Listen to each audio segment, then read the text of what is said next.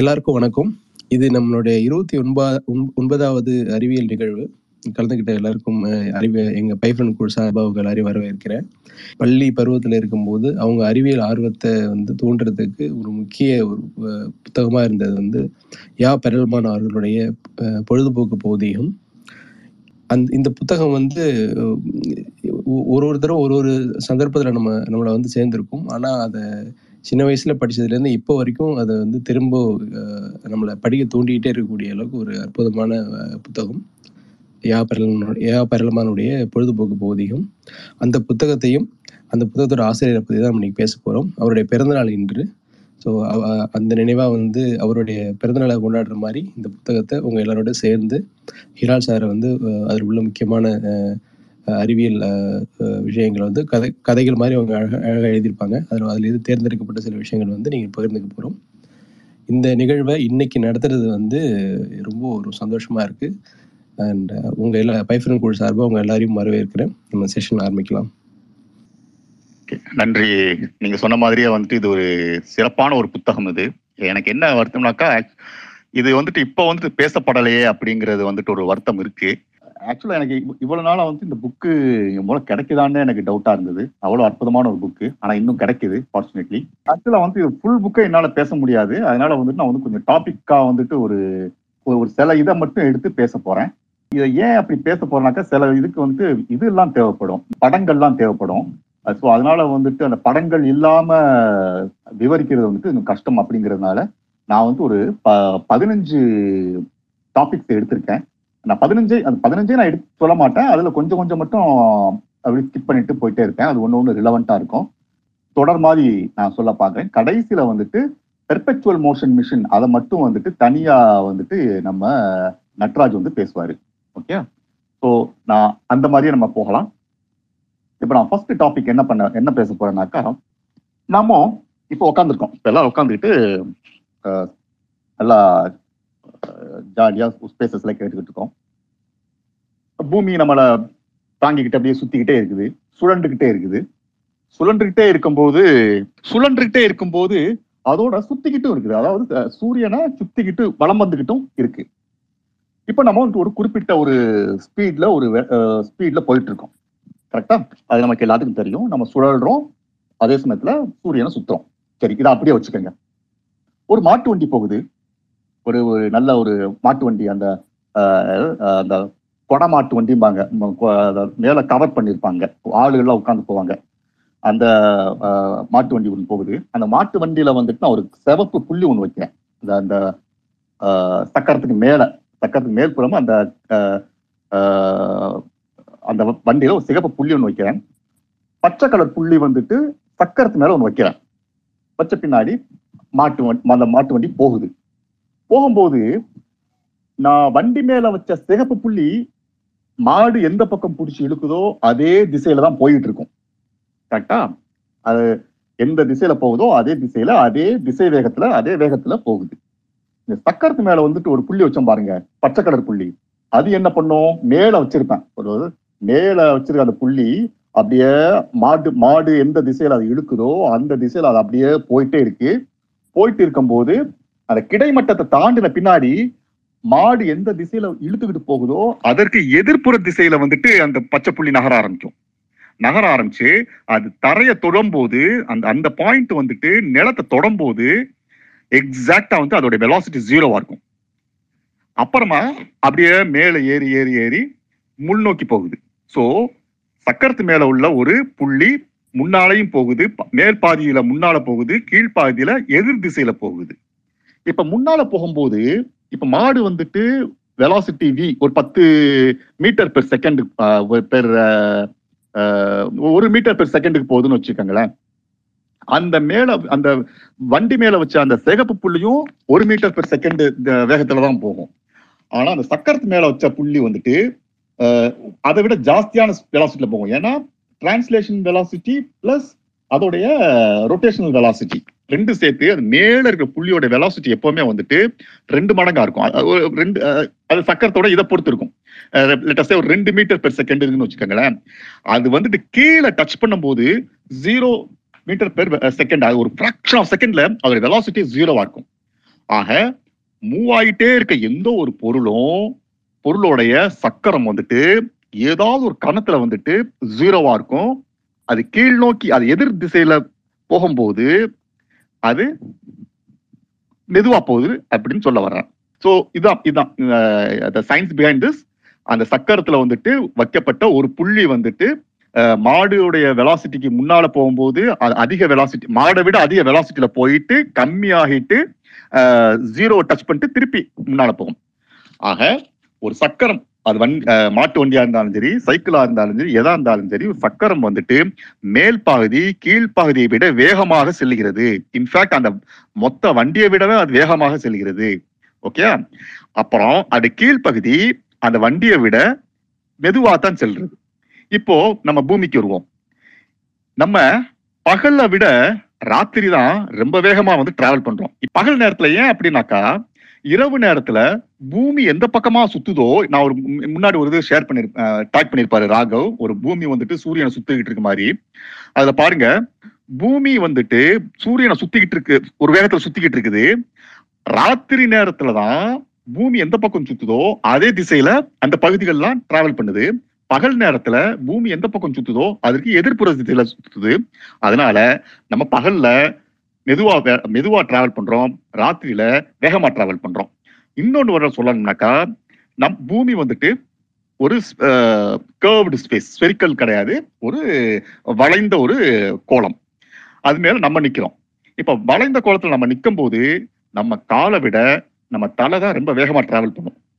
Okay, so இதைத்தான் வந்து இந்த டாபிக்ல இருந்தா யா பெரல்மான் வந்துட்டு இந்த புத்தகத்தோட முதல் சாப்டரை தொடங்கியிருப்பாரு. இதோட ஒரு ஐன்ஸ்டைனியன் இந்த இதுல சொல்லும் போது நான் யா பெரல்மான் இதை மட்டும் தான் சொல்லுவேன். அதோட கூடுதல் தகவல் அப்படின்னு சொல்லிட்டு நான் என்னோட சேகரித்த தகவலை நான் சொல்லிக்கிறேன். கூடுதல் தகவல் என்னன்னாக்கா, ஐன்ஸ்டைனுடைய ரிலேட்டிவிட்டி தியரி படி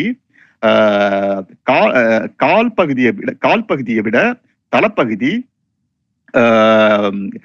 தலைப்பகுதியை விட கால்பகுதி கொஞ்சம் லேட்டா தான் வயசாகும் கிராவிட்டினால. ஏன்னா டைம் வந்துட்டு கால் பகுதி வந்துட்டு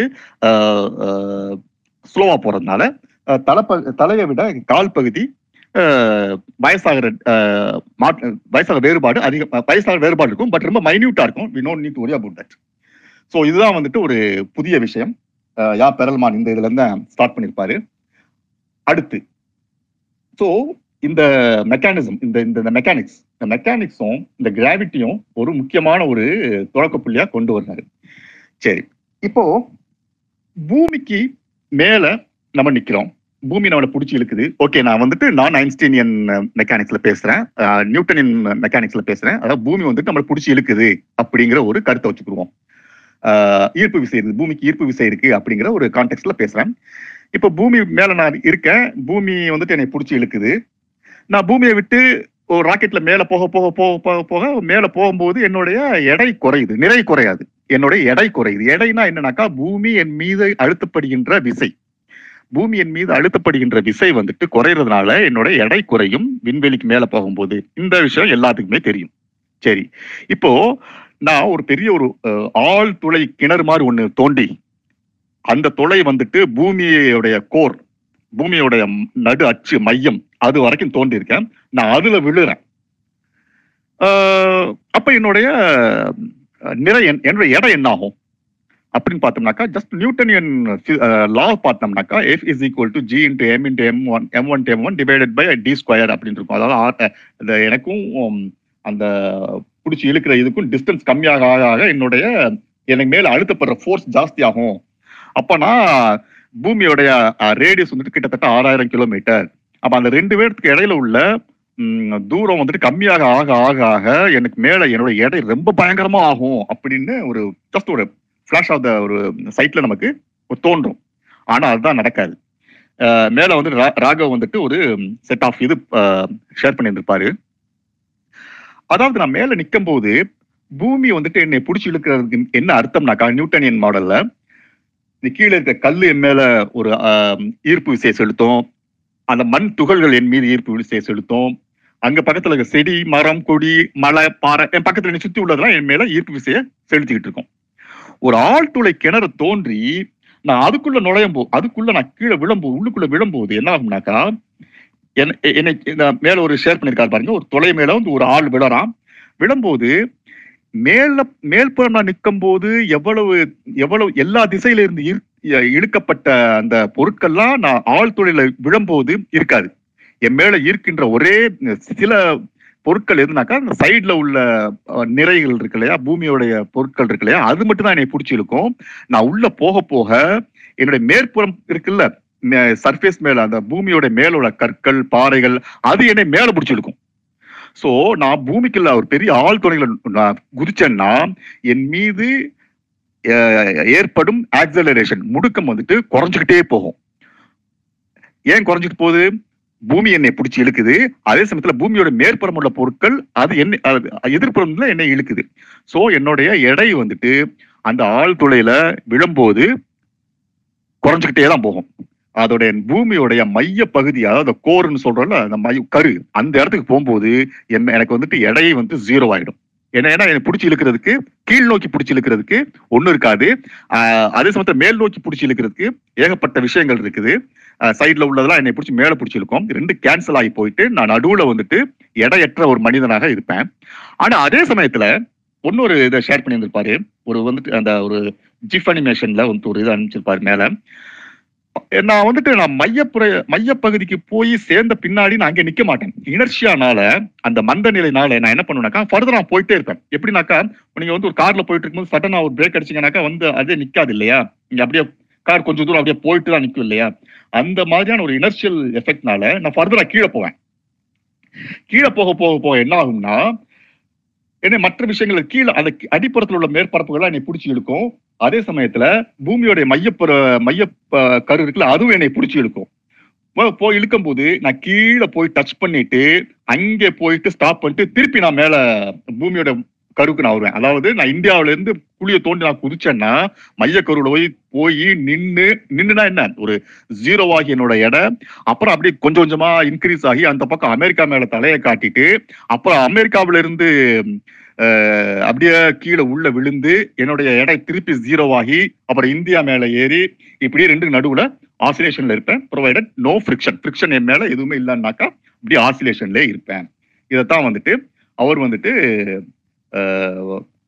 ஒரு ஆள் துளையில விழற எஃபெக்ட பத்தி சொல்றாரு. அது பாதிதான் சொல்லியிருக்காரு அவரு. ஓகே, சோ நம்ம மேல வந்துட்டு நம்ம ஒரு மனிதன் மேல வந்துட்டு ஏற்படுற அந்த ஈர்ப்பு விசைங்கிறது ஒரு முக்கியமான ஒரு தாக்கத்தை ஏற்படுத்துது. அது எப்படி ஏற்படுத்துதுனாக்கா இங்க வந்து லீவர் ஒன்னும் சொல்றாரு. அந்த லீவர் என்னன்னா, இப்போ ஒரு மனுஷனால எவ்வளவு கிலோ வெயிட்டை தூக்க முடியும், எடையா தூக்க முடியும்? ஒரு எஃபர்ட் ஒரு 25 கிலோன்னு வச்சுக்கோமே. இப்ப நம்ம வந்து ஒரு அதாவது வந்துட்டு பெல்ட் இதா இல்லை, அதாவது வந்துட்டு அந்த ஒரு மேல ஒரு ஆம்ல வந்துட்டு ஒரு இமேஜ் ஷேர் பண்ணியிருக்காரு பாருங்க. அதாவது அது எப்படி சொல்றது, எல் மாதிரி, அதாவது கையை மடக்கிக்கிட்டு எவ்வளவு வெயிட்டை தூக்க முடியும் அப்படின்னு பாத்தீங்கன்னா ஒரு 10 கிலோ நம்மளால தூக்க முடியும். கை வலிக்கதான் செய்யும். ஒரு 10 கிலோ வந்துட்டு அப்படியே நம்ம மேல அந்த மேல ஷேர் பண்ணியிருக்காருல அந்த மாதிரி தூக்க முடியும். அப்ப நம்ம சொல்லுவோம், ஓகே நான் 10 கிலோவை தூக்கிட்டேன் அப்படின்னு சொல்லுவோம். நம்ம ஆக்சுவலா நம்ம தூக்குறது வந்து 10 கிலோ கிடையாது. நீங்க வந்து இந்த இடத்துல வந்து ஃபல்கம், அதாவது வந்து அந்த நெம்புகோல் தத்துவத்தை நீங்க இது பண்ணணும். அதாவது நம்மளுடைய முட்டு, அந்த அந்த கை முட்டு இருக்குது இல்லையா, அது வந்து ஒரு ஃபல்கரமா ஆக்ட் ஆகும். நம்ம தசை வந்துட்டு அந்த முட்டை ஃபல்கரமா, அதாவது ஃபல்கரமா வச்சுக்கிட்டு நம்ம கை விரல்கள் வந்துட்டு அந்த 10 கிலோவை தூக்குது. இப்ப இதோட கால்குலேட் பண்ணி பாத்தீங்கன்னா அந்த பைசப்ஸ், அந்த பைசப்ஸ் தசைக்கும் அந்த முட்டுக்கும் நடுவுல உள்ள இடம், நடுவுல உள்ள ஸ்பேஸ், அந்த இடைவெளியும் அந்த முட்டுக்கும் நம்ம விரலுக்கு உள்ள இடைவெளியும் 8 மடங்கு ஜாஸ்தி இருக்கும், 8 மடங்கு வித்தியாசம் இருக்கும். அப்படின்னா என்ன மீனிங்னாக்கா, நீங்க 10 கிலோவை அந்த மாதிரி தூக்குறதுக்கு நம்ம தசை செலுத்துகின்ற திசை வந்துட்டு 8 மடங்கு அதிகமா இருக்கும். அதாவது ஆக்சுவலா வந்துட்டு அந்த தசை வந்துட்டு 80 கிலோவை தூக்கும். 3 மடங்கு, 8 மடங்கு அதிகமான அந்த நெம்புகோல் விதிப்படி 8 மடங்கு அதிகமா இருக்கும் ஒரு நார்மல் கேஸ்ல. ஓகே, சோ இதைத்தான் வந்துட்டு அடுத்து சொல்றாரு. ஸோ இது வந்துட்டு வெயிட், இதைத்தான் வந்துட்டு அந்த வெயிட் நம்மளுடைய நம்ம ஆக்சுவலாக நம்ம என்ன நினச்சிக்கிட்டு இருக்கோம்னாக்கா 10 கிலோ தூக்கியிருக்கோம் இந்த மாதிரி நினச்சிக்கிட்டு இருக்கோம். அப்படி கிடையாது. ஆக்சுவலாக நம்ம தூக்கின நம்ம தசை வந்துட்டு ஏற்படுத்திய விசை வந்துட்டு 80 கிலோவாக இருக்கும். ஆனால் அதே வெயிட்டை வந்துட்டு நீங்கள் வெர்டிகலாக தூக்குனீங்கன்னு வச்சுக்கோங்களேன், அப்போ வந்துட்டு உங்களுக்கு வெர்டிகலாக்கா என்ன கையை மடக்காமல் தூக்குனீங்கன்னாக்கும் அதே வெயிட் தான் நீங்கள் தூக்குறீங்க. கையை நீங்கள் மடக்குனீங்கன்னா உங்களுக்கு உங்களுக்கு கைக்கும் உங்கள் முட்டிக்கும் எவ்வளோ தூரம் இருக்கோ அவ்வளோ மடங்கு வந்துட்டு நீங்கள் விசையை வந்துட்டு கொடுத்துருக்குறீங்க. அதனால தான் வந்துட்டு உங்களுக்கு கை வலிக்கும். ஒரு குறிப்பிட்ட வெயிட்டுக்கு மேலே வந்துட்டு கையை மடித்து உங்களால் தூக்க முடியாது அப்படின்னு அவர் சொல்கிறாரு. ஸோ இது வந்துட்டு இந்த மாதிரி கிராவிட்டியையும் ஃபோர்ஸையும் பற்றி அவர் பேசிக்கிட்டு இருக்கையில் ஒரு சின்ன ஒரு இது சொல்கிறாரு. ஒரு முதலாம் உலக போருக்கு நுழைகிறாரு. முதலாம் உலக போரில் என்ன ஆச்சுனாக்கா, அந்த முதலாம் உலக போரில் வந்து இந்த லான்ச்சர்லாம் விடுவாங்க, ஏவுகணைகள்லாம் விடுவாங்க. அதில் வந்து பிரெஞ்சுக்காரர்கள் வந்து பிக் பெர்தா அப்படிங்கிற ஒரு புகழ்பெற்ற ஒரு லான்ச்சரை ஏவுகணையை எரிஞ்சாங்க. லான்ச்சரை ஷேர் பண்ணுங்க ராகவ். என்ன பண்ணாங்கன்னா, அது ஒரு 40 கிலோமீட்டர் போகும் அப்படின்னு சொல்லிட்டு, ஒரு 10 கிலோமீட்டர் போகும் அப்படின்னு சொல்லிட்டு அவங்க ஒரு தம் ரூல்ல கால்குலேஷன், இந்த அளவுக்குலாம் இப்போ உள்ள அட்வான்ஸ் கால்குலேஷன்லாம் கிடையாது, ஒரு கிட்டத்தட்ட ஒரு அப்போ உள்ள கால்குலேஷன் வச்சுக்கிட்டு ஒரு அனுமான 10 கிலோமீட்டர் எய்ம் பண்ணாங்கன்னா அது ஒரு 7 கிலோமீட்டர் போய் விழுந்தது. அப்புறமா வந்துட்டு கொஞ்சம் அந்த ஆங்கிள் அப்படியே இன்க்ரீஸ் பண்ணாங்க, அந்த ஏவுகணையோடைய ஆங்கிள் இன்க்ரீஸ் பண்ணிட்டு லான்ச் பண்ணாங்க. அது என்னாச்சுனாக்கா அதை விட கொஞ்சம் ஜாஸ்தியாக வந்துட்டு விழுந்தது, ஒரு எக்ஸ்ட்ரா ஒரு இது விழுந்தது. ஆனால் வந்து இவங்க என்னென்ன கனெக்ட் பண்ணுறாங்களோ அதுக்கு கம்மியாக தான் விழுது. இவங்க 20 கிலோமீட்டருக்கு எய்ம் பண்ணாங்கனாக்கா அது 17 கிலோமீட்டரில் விழுது, 15 கிலோமீட்டரில் விழுது. என்னன்னு பார்த்தோம்னாக்கா ஏர் ரெசிஸ்டன்ஸ். இவங்க ஃபுல் அண்ட் ஃபுல் கிராவிட்டியை தான் கால்குலேட் பண்ணிக்கிட்டு இருக்காங்க இவங்களுக்கு கிடைச்ச ஈக்குவேஷன்ல. அப்பெல்லாம் வந்து இந்த அளவுக்கு வந்துட்டு ஒரு ஃப்ளூயிட் டைனமிக்ஸோ அந்த இதோ எதுவுமே கிடையாது. இவங்க வந்துட்டு என்னத்தை பண்றாங்கனாக்கா, ஜஸ்ட் இந்த கால்குலேஷன் ஏர் ரெசிஸ்டன்ஸ்க்கு வந்து ஒரு குத்து மதிப்பா வந்துட்டு ஒரு ஃபேக்டரை கொடுத்துக்கிட்டு இருக்காங்க. அதனால வந்து கரெக்டான ஒரு இது அரைவேற்றம் இல்லை. ஒரு பர்டிகுலர் ஆங்கிள் வந்துகிட்டு அந்த ஏவுகணைய வச்சுட்டு 20 கிலோமீட்டருக்கு எய்ம் பண்றாங்க. ஆனா அந்த பெர்தா பிக் பெர்தா அந்த ஏவுகணை என்னக்கா 40 கிலோமீட்டர் விழுது. ஒரு குறிப்பிட்ட ஆங்கிள் வந்துட்டு அவங்க ஏவுகணைய அப்புறம் அது ரொம்ப ஹைட்டா எய்ம் பண்றாங்க. அப்பதான் கண்டுபிடிக்கிறாங்கன்னாக்கா, ஒரு குறிப்பிட்ட உயரத்துக்கு மேல ஏர் ரெசிஸ்டன்ஸ் வந்துட்டு கீழே மாதிரி கிடையாது, அங்க ரொம்ப கம்மியா இருக்கு அப்படின்னு சொல்லிட்டு ஒரு விஷயத்த கண்டுபிடிச்ச பின்னாடி அப்பதான் அந்த பிக் பெர்தா அப்படிங்கிற லான்ச்சரை அவங்க டிசைன் பண்ணி ரொம்ப பெரிய அளவுல வந்து அதை செயல்படுத்துறாங்க.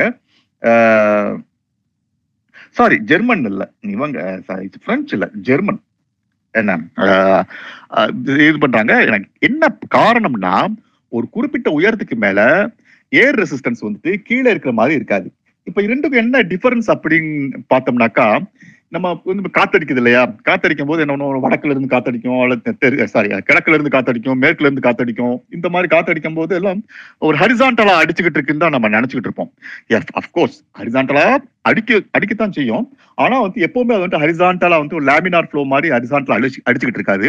ஒரு டர்புலண்டா தான் இருக்கும், திடீர்னு வந்துட்டு திசை மாறும். பொதுவா வந்துட்டு ஓவரால் பிக்சர் பாத்தீங்கன்னா, கடல்ல இருந்து ஆவியாகி மேல போகும்போது போற மாதிரி, கீழே இருந்து கன்வெக்ஷனால வந்துட்டு காற்றுத்துகள் மேல் நோக்கி போற மாதிரி ஒரு எஃபெக்ட் இருக்கிறதுனால எப்பவுமே ஒரு கிராஸ் விண்ட், அதாவது நார்மல் அதாவது செங்குத்தா நார்மல்ல, அதாவது தலைக்கு அதாவது மேல் நோக்கி வந்துட்டு காற்றுடைய பயணம் இருக்கும். ஸோ இந்த ரெசிஸ்டன்ஸ்னாலதான் வந்துட்டு இவங்க ஷூட் பண்ண மிசைல்லாம் வந்துட்டு கரெக்டான கால்குலேட் பண்ணி போக முடியல. ஆனா ஒரு குறிப்பிட்ட லெவலுக்கு மேல போன பின்னாடி, ஒரு 8 கிலோமீட்டருக்கு மேல போன பின்னாடி மேல் நோக்கி போயிட்டு இருக்க காற்று வந்துட்டு அதுக்கு மேல போறதுக்கு இல்லை, அடர்த்தி அந்த சேச்சுரேஷனை அடைஞ்சு லேமினார் கிடைமட்டமா டிராவல் ஆகுது. அதாவது நம்ம கீழே வந்து காத்தடிக்குதுங்கிற மாதிரி ஒரு ஃபீல் பண்றோம் இல்லையா, அந்த மாதிரி மேல வந்துட்டு கிடைமட்டமா தான் காற்று அடிக்கிறத தவிர்த்து காற்று வந்து மேல போய்கிட்டே இருக்கல, பூமியை தாண்டி போய்கிட்டுலாம் இருக்கல, மேல போயிட்டு கிடைமட்டமா டிராவல் பண்ணிட்டு ஒரு இடத்துல குளிர்ந்து கீழே மழையா விழுது. ஸோ அந்த கிடைமட்டமா போறது இல்லையா, அந்த இடத்துல வந்துட்டு அவங்க ஏவுகணைய எரிஞ்சாங்கன்னா ரொம்ப ஸ்மூத்தா போகுது. ஏர் ரெசிஸ்டன்ஸ் எல்லாம் அவ்வளவா இல்லாம ஸ்மூத்தா போகுது. அது கீழே ஏவுகணை எரிஞ்சாங்கன்னா அந்த மேல் நோக்கி எழும்புற காற்று வந்துட்டு அதிக அளவுல ஒரு ரெசிஸ்டன்ஸை கொண்டு வந்து அவங்களை எய்ம் பண்ண இதை கொண்டு வரல. இந்த பிரின்சிபிள் தான் நீங்க நல்லா பாத்தீங்கன்னா இந்த லாங் டிஸ்டன்ஸ் போற ஏரோபிளைன்ஸ் எல்லாம் வந்துட்டு 10 கிலோமீட்டருக்கு மேல போகும். ஏன்னா அங்க வந்துட்டு மேல் நோக்கி எழும்புற காற்றுடைய எதிர்ப்பு இருக்காது, கிடைமட்டமா வர்ற அந்த டிராக் மட்டும்தான் இருக்கும். கீழே இருந்து வர்ற மேலெழும்புற வாரியா வர்ற காற்றுடைய எதிர்ப்புகள், இந்த ரெசிஸ்டன்ஸ் வந்துட்டு அந்த ஏரோப்ளைன் மேல படக்கூடாது, பட்டுச்சுனாக்கா ஃபியூயல் அதிக வேஸ்ட் ஆகும். அதனால வந்துட்டு ஏர்கிராஃப்ட் எல்லாமே அபவுட் 10 கிலோமீட்டர்ஸ் அது மேல போறதுக்கு முக்கியமான காரணம். ஷார்ட் டிஸ்டன்ஸ்ல வந்துட்டு அந்த அளவுக்கு போக முடியாது, ஏன்னா வந்துட்டு டேக் ஆஃப் லேண்டிங் அதெல்லாம் பக்கத்துல இருக்கிறதுனால கொஞ்சம் கீழே உள்ள போகுது. ரொம்ப ஷார்ட் டிஸ்டன்ஸா போறாருந்தா ஜெட் பிளேனுடைய எரிபொருள் அதிகமான வேஸ்டா போறதுனால டர்போ சார்ஜை வச்சுட்டு ஃபேனை வச்சுட்டு DC-10 அந்த மாதிரி DC-10 கிடையாது, HS அந்த மாதிரியான ஒரு ஏர்கிராஃப்ட் வச்சுட்டுலாம் போயிட்டு இருக்காங்க. ஸோ இதான் வந்து ஒரு ஃப்ளூயிட் டைனமிக்ஸ் கத்துக்கிட்ட ஆரம்பிச்ச ஒரு காலகட்டம் அது World War I. ஸோ அந்த இதுதான் வந்து கரெக்ட் இப்போ வந்து அப்ளை பண்ணிக்கிட்டு இருக்காங்க விமான பயணத்துல. இப்போ அப்படியே வருவோம் அந்த ஏரோ டைனமிக்ஸ் வந்துட்டு வரும்போது நம்ம அப்படியே கொஞ்சம் பின்னோக்கி போகலாம். இந்த ஃப்ளூயிட் டைனமிக்ஸோடைய நாலேஜ் எவ்வளவு, இந்த கிராவிட்டியை மட்டும்தான் அவங்க வந்துட்டு அண்டர்ஸ்டாண்ட் பண்ணிக்கிட்டாங்க, அப்புறம் ஃப்ளூயிட் டைனமிக்ஸ் லேட் அண்டர்ஸ்டாண்ட் பண்ண ஆரம்பிச்சாங்க. இந்த ஃப்ளூயிட் டைனமிக்ஸை எப்போ 20ஆம் நூற்றாண்டுலேயே நம்மளுக்கு வந்துட்டு அண்டர்ஸ்டாண்ட் பண்ணிக்க முடியல. இத்தனைக்கு 17ஆம் நூற்றாண்டுலேயே ஃப்ளூயிட் டைனமிக்ஸை பற்றின ஒரு அறிவுகள்லாம் நம்மளுக்கு வந்துருச்சு. இருந்தாலும் வந்துட்டு நம்ம கொஞ்சம் லேட்டாக தான் அடாப்ட் பண்ணோம், ஏன்னா அந்த அளவுக்கு ரொம்ப கஷ்டமான ஒரு இது. அந்த நேவியர்-ஸ்டோக்ஸ் ஈக்குவேஷனே வந்து ரொம்ப ஒரு இன்னைக்கும் தலைவலியான ஒரு சமன்பாடு தான். இதுல வந்து ஒரு காமெடி பண்ணாங்க ரோமன் என்ஜினியர்ஸ், அதை அப்படியே ஷேர் பண்ணிருங்க ராஜு. ரோமன் எம்பர்ஸ் என்ன பண்றாங்கன்னா, ஒரு ரிசர்வாயர்ல இருந்து, நான் என்னுடைய த்ரெட்ல அந்த இது இருக்குது, ஒரு ரிசர்வாயர்ல இருந்து இன்னொரு ரிசர்வாயருக்கு தண்ணி கடத்தணும், ஒரு ஊருக்கு தண்ணியை கொண்டு போகணும். இவங்க என்ன பண்ணாங்க, அந்த ரிசர்வாயருக்கு அந்த வழியில வந்துட்டு ஒரு மேடு பள்ளம்லாம் வந்தது. இவங்க என்ன பண்ணாங்க, சரி குழாய போட்டு போயிட்டு இருக்கும்போது பள்ளத்துல இருந்து போயிட்டு அப்புறம் திரும்பி அது மேலே எழும்பாது அப்படின்னு நினைச்சுக்கிட்டு என்ன பண்றாங்க, ஆக்வாடக்ட் அப்படின்னு ஒண்ணு கட்டுறாங்க. மேல பாருங்களேன் அந்த அது இல்ல 3 இது போட்டிருக்கேன் மேல, ஆக்சுவலா பாருங்க, ஆக்சுவலா லாஸ்டா போடுற இமேஜ் முன்னாடி போட்டாரு, பரவாயில்ல நம்ம மைண்ட். இவங்க என்ன பண்ணாங்க, ஆக்வாடக்ட் அப்படின்னு கட்டுறாங்க. ஒரு மிகப்பெரிய ஒரு கட்டடத்தை எழுப்பி ஆர்ச் டைப் கன்ஸ்ட்ரக்ஷனை எழுப்பி மேல வந்துட்டு ஒரு டக்ட், அதாவது குழாய் மாதிரி அமைச்சு ஒரு பாதை அமைச்சு அது வழியா அதாவது வந்து சாய்வு தளத்துல வந்துட்டு கொண்டு போறாங்க. ஒரு மேல இடத்துல இருந்து சாய்வு தளத்துக்கு சாய்வை நோக்கி வந்துட்டு சாய்ச்சி கிராவிட்டியை யூஸ் பண்ணி ஒரு தண்ணியை வந்துட்டு நீரை வந்துட்டு ஒரு ஏரி ரிசர்வாயர்ல இருந்து இன்னொரு இடத்துக்கு கடத்துறாங்க. இது வந்துட்டு ஸ்ட்ரக்சரலி மாறுவல். இன்னைக்கும் வந்து ஒரு புகழ்பெற்ற ஒரு ஆர்கிடெக்சர் அந்த இதெல்லாம் இன்னைக்கு பார்த்தோம்னாக்கா ரொம்ப ஒரு, இப்போ நான் ஒரு ஸ்ட்ரக்சரல் இன்ஜினியரா வந்துட்டு நான் வந்துட்டு ரொம்ப வியப்பான ஒரு விஷயமா நான் அதை பார்ப்பேன். அதை ஆனா ஒரு ஃப்ளூயிட் டைனமிக்ஸா வந்துட்டு இப்போ ஃப்ளூயிட் டைனமிக்ஸ் பர்சனா பார்த்தோம்னு வச்சுக்கோங்களேன், காரியம் துப்பும். அதை இந்த என்னோட த்ரெட்ல மேல பாருங்களேன், ஆக்சுவலா வந்துட்டு ராகவ் நீங்க வந்து அதை இதை ஷேர் பண்ணல ராகவ், ஒன்று வந்து ஒரு 2 ரிசர்வாயருக்கு ரைட் இந்த கடைசியா ஷேர் பண்ணிருக்காரு. இந்த ரிசர்வாயருக்கு இடையில வந்துட்டு ஒரு டக்டை கட்டி கொண்டு போறாங்க. இதை வந்து ஒரு ஆனால் ஸ்ட்ரக்சரல் இன்ஜினியரிங் பாருங்களேன், ஃபென்டாஸ்டிக் ஸ்ட்ரக்சரல் இன்ஜினியரிங். ஏன்னா அதோடைய கால்குலேஷன், அதோடைய ஸ்பேன் விட்த், ஏன்னா அதோடைய அந்த ஸ்லெண்டர்னஸ் ரேஷியோ அண்ட் அதோடைய செக்ஷன் மாடல்ஸ் அப்படின்னு சொல்லுவாங்க சிவில் இன்ஜினியர்ஸ். அதெல்லாம் வந்து ஃபென்டாஸ்டிக். அந்த காலகட்டத்தில் இதெல்லாம் வந்துட்டு பெரியாப்ஸ் வந்துட்டு ஒரு BC-ல இருக்கும்னு நினைக்கிறாங்க, சரியா இது இல்லை, கிறிஸ்து காலகட்டத்தில் கிபியா ஞாபகம் இல்லை, ரோம பேரரசுக்கு ப்ராபப்ளி அந்த காலகட்டத்தில் தான் இருக்கும். அந்த அளவுக்கான ஒரு மார்வலஸ் ஸ்ட்ரக்சரல் ஆஸ்பெக்டை கொண்டு வந்தது. இத்தனைக்கு மேல உள்ள ஹைட்ரோடைனமிக்ஸோடைய வெயிட்டை வேற தாங்கிக்கிட்டு இவ்வளவு வருஷமா நின்றுகிட்டு இருந்திருக்குது. எங்க கோட்டை விட்டுருக்காங்கன்னா, அவங்களுக்கு தெரியாத ஒரே விஷயம் என்னன்னாக்கா, அந்த இப்ப நம்ம வந்துட்டு ஒரு 2 பாட்டில் எடுத்தது கீழ்ப்புறம் கனெக்ட் பண்ணோம்னாக்கா 2 பாட்டிலும் ஒரே சர்ஃபேஸ் லெவல தான் கொண்டு வரும். அந்த ஃப்ளூயிட் அந்த பேசிக் ஃப்ளூயிட் டைனமிக்ஸ் கான்செப்ட் தெரியாம இவ்வளவு செலவழிச்சு 50 கிலோமீட்டர்ல வைக்க வேண்டிய குழாயை வந்துட்டு 100 கிலோமீட்டருக்கு இந்த ஆக்வாடக்ட் எல்லாம் கட்டி கொண்டு போய் அவ்வளவு பொருள் செலவு. என்ன இதை வந்துட்டு என்ன பண்ணோம்னாக்கா ராக வந்து ஒரு 2-3 இதுக்கு முன்னாடி ஒரு ஃபர்ஸ்ட் ஸ்லைடு ஷேர் பண்ணியிருந்தாரு. அது கீழே வந்துட்டு அதை வளைச்சு கொண்டு போயிருந்தா கூட அந்த நீர்மட்டத்தோடைய அளவை வந்துட்டு அதை மெயின்டைன் பண்றதுக்கு அது அதுவே ஆட்டோமேட்டிக்கா வந்துட்டு ஃபில் பண்ணி இருந்திருக்கும். இந்த நாலேஜ் இல்லாதனால அவ்வளவு செலவு பண்ணி பண்ணாங்க அந்த இது. ஸோ இதை வந்துட்டு பார்த்து ஸ்ட்ரக்சரல் ஆஸ்பெக்ட் பார்த்து வியக்கிறதா அல்லது அவங்களுடைய ஃப்ளூயிட் டைனமிக்ஸ் நாலேஜை பார்த்து சிரிக்கிறதாங்கன்னு நமக்கு ஒரு கன்ஃபியூஷன் வரும். ஓகேயா? ஸோ இப்போ தான் வந்துட்டு ஃப்ளூயிட் டைனமிக்ஸ் கேட்டால் இப்போ ஏன் அவங்க அதில் பண்ணலைங்கிறது தெரியலை எனக்கு. ஏன்னா அந்த காலத்துல ஏன் இருந்தாக்கா அவங்களுக்கு வந்துட்டு பட்டம் விடுற அளவுக்கு அவங்களுக்கு நாலேஜ் இருந்தது அந்த நேரத்தில். ஓகே. ஸோ ஓகே, ஒரு பட்டம் விடுற அளவுக்கு ஒரு நாலேஜ் இருந்த டயத்துல ஏன் இந்த மாதிரி பண்ணாங்கன்னு தெரியல. இப்ப நான் பட்டம் சொல்றதுனால ஒரு பட்டத்துக்கு ஒரு குணமும் பட்டம் எப்படி பறக்குது அப்படின்னு பார்த்தோம்னாக்கா இதேதான். இப்ப நம்ம சொன்னோம்ல இந்த விண்டு வந்துட்டு நம்ம விண்ட் டைரக்ஷன் சொன்னோம்ல, அதை எக்ஸ்ப்ளாய்ட் பண்ணி தான் பட்டம் பறக்குது. என்ன பண்றோம்? பட்டத்தை ஒரு முனையில வந்து ஒருத்தர் வந்துட்டு அந்த கயிறை பிடிச்சிக்கிட்டு இருக்காரு, இன்னொரு முனையில வந்துட்டு அந்த ஷேர் பண்ணியிருக்காரு, மேலே டேக் பண்ணியிருக்காரு. அந்த படத்தை பாருங்க. இன்னொரு முனையில வந்துட்டு அந்த பட்டத்தை பிடிச்சிக்கிட்டு இருக்காரு. பிடிச்சிட்டு என்ன பண்றாரு? அதை லான்ச் பண்றாரு. மேலே பண்ணும்போது அவர் வந்து இன்னொருத்தர் அந்த கயிறை பிடிச்சிட்டு இருக்கிறவர் வந்துட்டு பட்டத்தை பிடிச்சி இழுக்கிறாரு. பட்டத்தை பிடிச்சி இழுக்கும் போது நீங்க வந்துட்டு காற்றடிக்கிற திசைக்கு எதிராக நீங்க பட்டத்தை பிடிச்சி இழுக்கும் போது என்ன ஒரு டிராக் கிரியேட் பண்றீங்க. அதாவது நீங்க காற்று வந்துட்டு அந்த பட்டத்தை வந்துட்டு தடுக்குது. அந்த பட்டத்தை வந்துட்டு ஈஸியா அந்த கயிறு இழுக்கிறாரு இல்லையா, பட்டத்தை இழுக்கிறாரு இல்லையா, அவரை நோக்கி வர விடாம காற்று வந்துட்டு அதை தள்ளுது. என்ன அது வந்துட்டு ஸோ அந்த தள்ளுறதுனால பட்டம் என்ன செய்யுது?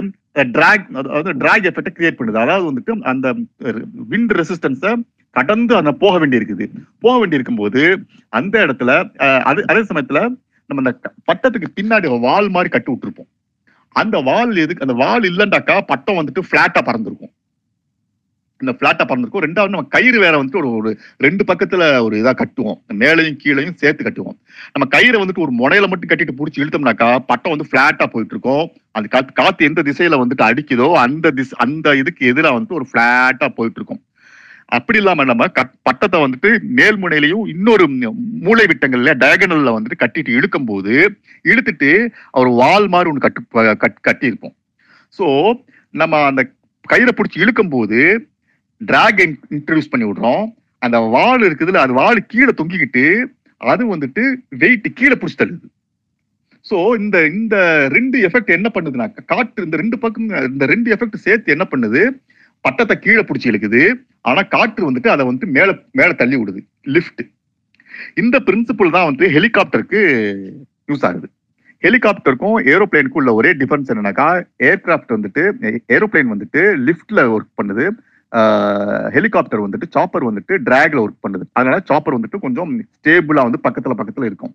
அது இன்னொரு வகையில சொல்ல போனா, கழுகு போன்ற பறவைகள்லாம் வந்துட்டு லிஃப்ட் பிரின்சிபிள்ல லிஃப்டை வந்துட்டு எக்ஸ்ப்ளாய்ட் பண்ணி பறக்குது. வண்டு அந்த மாதிரி சின்ன சின்ன பூச்சிகள்லாம் இருக்குது வந்துட்டு அது வந்து டிராகை வந்துட்டு எக்ஸ்ப்ளாய்ட் பண்ணி பறக்குது. அதனாலதான் பறவைகளை விட வந்து வண்டு வந்துட்டு ரொம்ப ஃபைனரா வந்துட்டு அதனால ஸ்டெபிலைஸ் பண்ண முடியும்.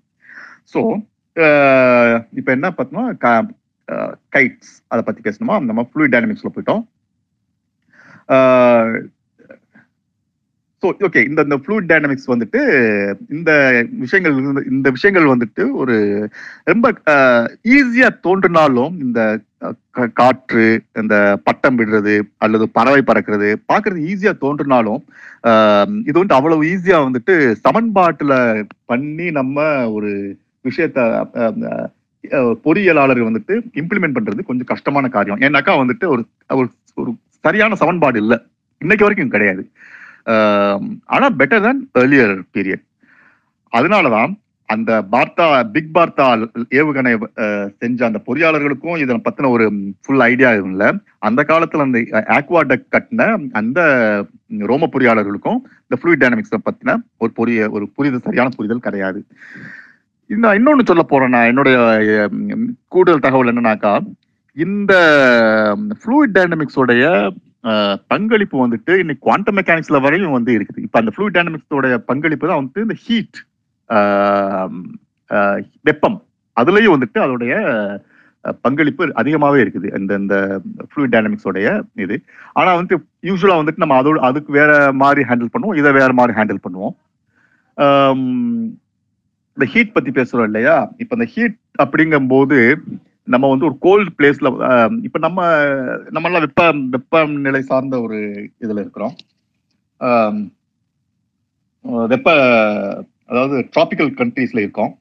இந்த டிராபிக்கல் கண்ட்ரீஸில் இருக்கும்போது நம்மளுக்கு வந்துட்டு இந்த வெயில் அதெல்லாம் வந்துட்டு ஒரு பெரிய பொருட்டாகவே இருக்காது. பட் நீங்கள் இந்த கோல்டு ரீஜனுக்குலாம் போனீங்கன்னு வச்சுக்கோங்களேன், இந்த யூரோப்பியன் கண்ட்ரீஸ் அதுக்கெல்லாம் போனீங்கன்னு வச்சுக்கோங்களேன், அவங்களுக்கு வந்து துணிகாய போடுறதுக்கே ஒரு பெரிய தொல்லையாக இருக்கும். அவன் நம்மளை பார்த்து சொல்லுவான் அவங்களுக்குலாம் என்ன பயந்து, நமக்கு வந்து அது பெரிய விஷயமா இருக்கும். ஏன்னா துணிகாய போடுறத பற்றி இப்படி பேசுகிறானேன்னு சொல்லிட்டு அது அவனுக்கு பெரிய தலைவலி. உங்களுக்கு என்னப்பா ஈஸியாக வந்து துணிலாம் காய போடுறீங்க அப்படிமா. நமக்கு வந்து அது பெரிய, அதாவது அதை பற்றி நம்ம அதை கேட்குற வரைக்கும் நம்ம அதை பற்றி யோசிச்சிருக்கவே மாட்டோம். நம்மளுக்கு ஒரே பிரச்சனை மழை காலத்தில் துணி காயாது, அவ்வளோதான். அவங்களுக்கு வந்துட்டு அந்த சூரிய ஒளி படுறதுங்கிறது வந்துட்டு ஒரு மிகப்பெரிய ஒரு விஷயம். இப்போ நீங்கள் இந்த யூரோப்பியன் கண்ட்ரீஸ்லாம் போனீங்கன்னா அந்த கிளாஸ்லாம் எவ்வளோ பெரிய பெரிய மால்லாம் கட்டும்போது அப்பப்போ அந்த ஒவ்வொரு இடத்துல வந்து கிளாஸ் வச்சு கட்டியிருப்பாங்க. நீங்கள்லாம் பார்த்தீங்கன்னா தெரியும், ஒரு கொஞ்சம் பழைய காலத்தில் ஒரு 1970s முன்னால் உள்ள கட்டடங்கள்லாம் வந்து டூம் வச்ச கட்டடங்கள்லாம் சில இடத்துல வந்து டூம் அந்த டூம்லேயே வந்து கிளாஸை பதிச்சு உள்ள ஒளி வர்ற மாதிரி வச்சு அந்த ஒளியும் வெப்பமும் வர்ற மாதிரி வச்சு கட்டியிருப்பாங்க. இப்போ சிங்கப்பூர்ல வந்து சிமைன்னு ஒரு மால் ஒன்று இருக்கு. அது வந்து கிட்டத்தட்ட அந்த யூகேல உள்ள ஒரு பில்டிங், லண்டன்ல ஒரு பில்டிங் இது அதோடைய மாடலை இன்ஸ்பயர் பண்ணி கட்டியிருக்காங்க. அதுவும் அந்த மாதிரி தான் ஒரு பெரிய ஒரு சிங்கப்பூர்ல ஆக்சுவலா வந்துட்டு வெப்பம் டிராபிக்கல் கண்ட்ரி, வெப்ப நாட்டில் இருக்க வெப்ப இடத்துல இருக்க ஒரு நாடு, இதுக்கு வந்துட்டு சூரியன் ஒளியெல்லாம் தேவையில்லை. இருந்தாலும் அந்த இடத்துல ஒரு அடாப்ட் பண்ணதுனால ஒரு மேலே ஒரு கிளாஸ் மாதிரி வச்சு கட்டியிருக்காங்க. மேலேருந்து அது உள்ளே வரும், அதுக்குள்ளே ஏற்கான வச்சுருக்காங்க. ஸோ இது ஏன் வச்சுருக்காங்கன்னு எனக்கு இன்னைக்கு வரைக்கும் புரியலை. ஸோ அந்த இது பார்த்தோம்னாக்கா ஏன் அந்த அவ்வளவு மெனக்கேட்டாங்க அப்படின்னு நம்ம யோசிச்சோம்னாக்கா, அவங்களுடைய வீடுகள் அமைப்புகள்லாம் பார்த்தீங்கன்னாக்கா கூரைகள் நம்ம கூரை வச்சது நம்மளால முடிஞ்சது அவ்வளவுதான். ஆக்சுவலாக வந்துட்டு ஒரு என்ன பண்ணுவோம், ஐ மீன் முடிஞ்சது அவ்வளோதான். இந்த சென்ஸ் நம்ம ஒரு நடுத்தர மக்கள்னால அந்த காலத்தில் வந்துட்டு என்ன பண்ணுவோம்னாக்கா ஒரு சாய்ந்த கூரையோ அல்லது ஓடோ வச்சு நம்ம அமைச்சுக்கிட்டு இருந்தோம். பட் நமக்கு வந்துட்டு ஸ்ட்ரக்சரல் ஆஸ்பெக்டில் நம்ம அதை வச்சுக்கிட்டோம். அந்த காலத்தில் நம்ம டெரஸ் அப்படிங்கிற ஒரு விஷயம் கிடையாது, நம்ம டூம் வைக்கிற கல்ச்சரும் நம்ம கல்ச்சர் கிடையாது. பட் அவங்க அந்த குளிர்காலத்தில் வந்துட்டு காசு உள்ளவங்க வந்துட்டு டூம் வச்சு கட்டிக்குவாங்க. ஆனால் பெரும்பாலான ரெசிடென்ஷியல் இதெல்லாம் என்ன பண்ணுவாங்க, ஒரு ஓடு அந்த சாய்தளத்தினால சாய்ந்த மேல்தளம் தான் வச்சுக்கிருப்பாங்க. அதாவது நம்ம ஓடுன்னு வச்சுக்கோங்களேன், அதுதான் 60 டிகிரியில் இருக்கும். ஏன் அந்த 60 டிகிரியில் இருக்கும் அப்படின்னு பார்த்தோம்னாக்கா, சூரியன் உதிச்சு மேலே வந்து மறையிற வரைக்கும் அதிகமான ஒளி பெற அந்த ஆங்கிள் அந்த தான். ஒரு 10 மணிக்கு மேலே வந்துட்டு 10 மணிலேருந்து ஒரு 3 மணி வரைக்கும் நல்லா சூரியனை கிரகிக்கிற அந்த ஆங்கிள் தான். அதனால வந்து 2 பக்கமும் கூற மாதிரி 60 டிகிரியில் வச்சு அந்த இதெல்லாம் கட்டியிருப்பாங்க. அது மேலே பனியே படர்ந்து இருந்தாலும் அது மேலே சூரியன் பட்ட பின்னாடி பனி ஈஸியாக வந்துட்டு உருகி ஓடிடும். ஆனால் வேற ஆங்கிளில் வச்சிருந்தாலோ அல்லது ஃப்ளாட்டாக வச்சிருந்தாலோ குறுகிய நேரம் தான் வந்து சூரியன், ப்ராபப்ளி 11 மணிலேருந்து ஒரு 2 மணிக்குள்ள வந்துட்டு சூரியன் வந்து விலகி போயிடும். ஸோ அதனால வந்து அவங்களுக்கு வந்து உள்ள வந்துட்டு வெப்பம் வந்துட்டு வராது. அதனால வந்துட்டு அந்த சாய்ந்த கூரையை வச்சு கட்டியிருக்காங்க அப்படின்னு அவரு பெரல்மான் வந்துட்டு ஒரு இதை சொல்றாரு. இந்த ஹீட் பிரச்சனை அங்க மட்டும் இல்லை. இந்த ஃபர்ஸ்ட் டைம் வந்துட்டு ரயில் தண்டவாளம் போடுறாங்க. ஆக்சுவலா இது வந்துட்டு ஒரு என்ன சொல்றது, விஞ்ஞானத்துல முன்னேறின விஞ்ஞானத்துல தொழில்நுட்பத்துல முன்னேறின ரஷ்யாவிலே நடந்த ஒரு சம்பவம். என்னன்னாக்கா ஒரு மிகப்பெரிய 2 நகரங்களை இணைக்கிறதுக்கு ரயில் தண்டவாளத்தை போட்டிருக்காங்க. நம்ம அந்த காலத்து ரயில் தண்டவாளம்லாம் பார்த்தோம்னாக்கா ஒரு 2 தண்டவாளத்துக்கு இடம் ஒரு கேப் ஒன்று வச்சுட்டு இருப்பாங்க. ஃபர்ஸ்ட் டைம் வந்துட்டு மாஸ்கோவுக்கும் லெனின்கிராடுக்கும் வந்துட்டு லெனின்கிராடுக்கு இடையில வந்துட்டு போட்டிருந்திருக்காங்க. போட்டுட்டு என்ன பண்ணிருக்காங்க, அந்த கேப் வந்து சஃபிஷியண்டா விடலை. எவ்வளவு இருக்கணுமோ அந்த அளவுக்கு விடலை. ஆக்சுவலா இதை படிச்ச அந்த இதை படிச்ச பின்னாடி என்ன தோணுனாக்கா, அவங்க வந்து இந்த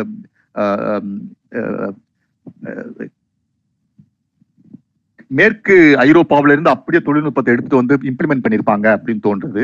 ஏன்னா அவங்க அவங்க காலநிலையில் உள்ள டெம்பரேச்சர் வந்துட்டு ப்ராபப்ளி லண்டன்லாம் வந்து -10க்கு கீழே போனது கிடையாது.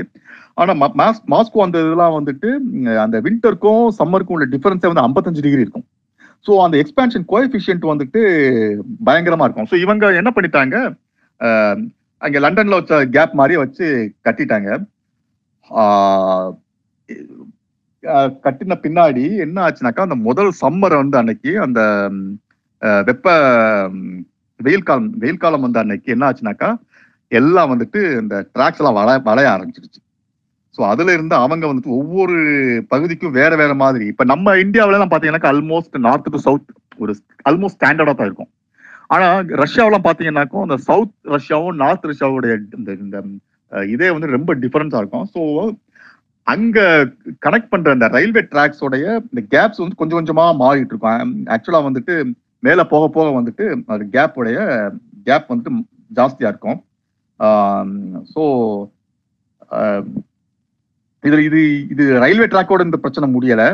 டெலிஃபோன் வயர் இது பண்ணாங்கல்ல, அதுல இந்த பிரச்சனை ஆகிப்போச்சு. என்ன பண்ணாங்கன்னா, இது வெயில் காலத்துல விரிவடைஞ்சு ட்ராக் நகண்டுச்சா, அந்த இடத்துல என்ன ஆச்சுனாக்கா, குளிர்காலத்துல இது சுருங்கி அது மேல பனியும் பேஞ்சு சில அந்த இதெல்லாம் போல்லாம் இருக்கு இல்லையா, அதெல்லாம் விழ ஆரம்பிச்சது.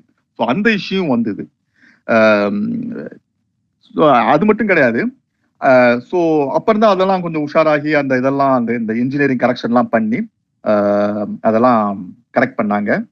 இப்ப எல்லாம் வந்துட்டு நம்ம ட்ராக்கு கடையில கேப்ல விடுறதுல எல்லா ட்ராக்ஸ் அப்படியே வந்துட்டு வெல்டு பண்ணி விட்டுருவோம் நம்ம. ஸோ அதனால வந்துட்டு இப்போ உள்ள அந்த 90s மேல வந்த ரயில்வே ட்ராக்ல எல்லாம் அந்த ட்ரெயின்ல போகும்போது அந்த கடக் கடக் அப்படிங்கிற ஒரு சத்தம்லாம் வராது, நம்ம ஸ்மூத்தா தான் போகும் இப்பெல்லாம் ட்ரெயின். இன்னொரு கூடுதல் ஒரு தகவல் என்னன்னா, ஈஃபில் டவர் எல்லாருக்கும் தெரியும். ஈஃபில் டவர் வந்துட்டு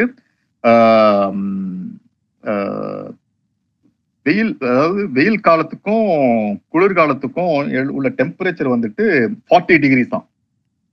குளிர் எக்ஸ்ட்ரீம் சம்மருக்கும் எக்ஸ்ட்ரீம் விண்டருக்கும் இடையில உள்ள இது வந்துட்டு 40 டிகிரிஸ். இதனால என்ன ஆகுதுனாக்கா, 12 சென்டிமீட்டர் வந்து உயரம் வளருமா ஈஃபில் டவர் வந்துட்டு. ஒவ்வொரு வெயில் காலத்துல 12 சென்டிமீட்டர் வளர்ந்துட்டு குளிர்காலம் வந்த பின்னாடி 12 சென்டிமீட்டர் குள்ளமாயிடுமா. ஸோ இது ஒரு தகவல் சொல்லியிருக்காரு. ஸோ இப்படி ட்ராக் பத்தி பேசிட்டு இருக்காரா. இப்போ நான் ஒரு பேப்பர் ஒன்று எடுக்கிறேன், பேப்பர் ஒன்று எடுத்துட்டு என்ன பண்றேன், அதை கப் மாதிரி நம்ம ஊர்ல எல்லாம் வந்துட்டு அந்த ஒரு சாமான் வாங்கினோம்னாக்கா பொட்டலம் கட்டி கொடுப்பாங்கல்ல, ஒரு கோன் மாதிரி வச்சுட்டு, அந்த மாதிரி ஒரு கோன் மாதிரி வச்சுக்கோங்க. கீழே இந்த கோனோட என் பார்ட் ஆஃப் த கோனை வந்துட்டு நல்லா டைட்டா மடிச்சு விட்டுருங்க. மடிச்சு விட்டு நீங்க தீல வச்சுக்கன்னு வச்சுக்கோங்களேன், என்ன ஆகுனாக்கா தீ பிடிச்சிருக்கும்.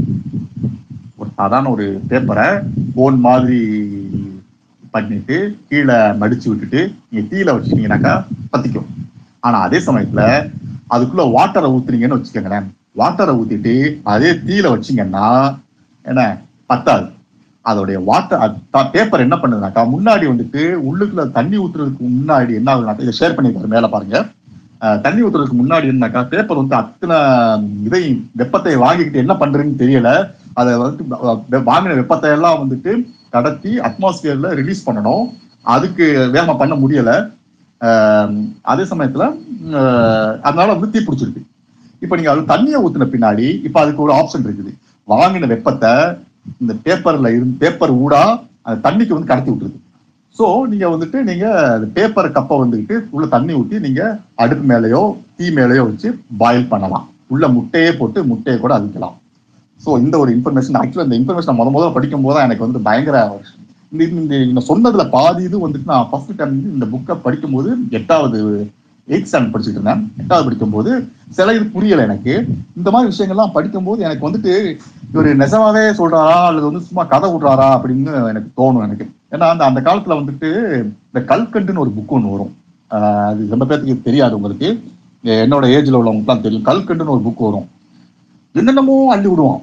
அது வந்துச்சு, இது வந்துச்சு, அப்படி நானுங்க இப்படி நானுங்க பெரும்பாட்டாங்கல்ல. அதுதான் எனக்கு தெரிய படிச்சுனா ஒருவேளை எனக்கு இதெல்லாம் படிச்சு நான் அதெல்லாம் படிச்சுட்டு நான் முதல்ல சின்ன வயசுல படிச்சாலும் உண்மை நம்பி இருந்தேன். அப்பதான் சொன்னாங்க அவன் சும்மா கல்கட்டுன்னு ஏன் பேர் வச்சுட்டானுங்க, அவன் சொல்ற தகவல்லாம் கல்கட்டு மாதிரி இனிக்குமா, அதனால வந்துட்டு கல்கட்டுன்னு பேரை வச்சுக்கிட்டு சும்மா அள்ளி விடுறான்.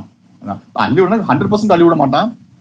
10 பொய், 10 இன்ஃபர்மேஷன்ல ஒரு 6 மோரார்ல கரெக்டா இருக்கும், மிச்சம் 4 அள்ளி விடுவான். ஆனா அப்படிதான் அந்த நான் அதெல்லாம் படிச்சுட்டு அதெல்லாம் படித்த பின்னாடி அது வந்துட்டு சும்மா டுபாக்கூர் பத்திரிக்கைன்னு சொன்னோம்னா நான் இதையும் நான் அந்த ஆங்கில தான் பார்த்தேன். ஏன்னா பாருங்க, பேப்பர்ல வந்துட்டு தீய வச்சோம்னாக்கா பத்திக்கும், அது எல்லாத்துக்குமே தெரியும். அது அவர் என்ன சொல்றாரு, அதுல தண்ணியை ஊற்றி கொதிக்க வை ஒன்னாகாதுங்கிறாரு. நம்ம அந்த எக்ஸ்பெரிமெண்ட்லாம் பண்ண முடியாது. வீட்டுலாம் உட்காந்து கொண்டோம்னாக்கா வீட்டுல திட்டுவாங்க. அந்த அளவுலாம் இப்போ உள்ள மாதிரிலாம் கிடையாது. ஏன்னா ஸோ இதெல்லாம் பார்த்துட்டு எனக்கு அது பயங்கர ஆச்சரியமா இருக்கும். இப்போ வந்துட்டு ஸோ இந்த ஹீட் அப்படிங்கிற ஒரு விஷயம் வந்துட்டு இந்த ஏர் அதுவும் ஃப்ளூயிட் தான். ஹீட் அதுவும் அதே characteristics, but it's different energy. அதே மாதிரி லைட் அப்படிங்கிற ஒரு விஷயத்தையும் நம்ம ஒரு அழகான ஒரு விஷயம். ராகவ் அந்த மிரேஜ் இது பண்ணுங்களேன், அந்த பென்சில் ஒன்று ட்ரா வச்சிருக்கேன், பென்சில் அதை இது பண்ணுங்க. இப்போ ஒரு கிளாஸ்ல வந்துட்டு ஒரு பென்சிலை போடுங்க, பென்சிலை போட்டு கிளாஸ் வழியா பார்த்தீங்கன்னா மூணு பென்சிலும் தெரியும். ஸோ ஒன்றுங்க பெரிய ஒரு விஷயம் கிடையாது.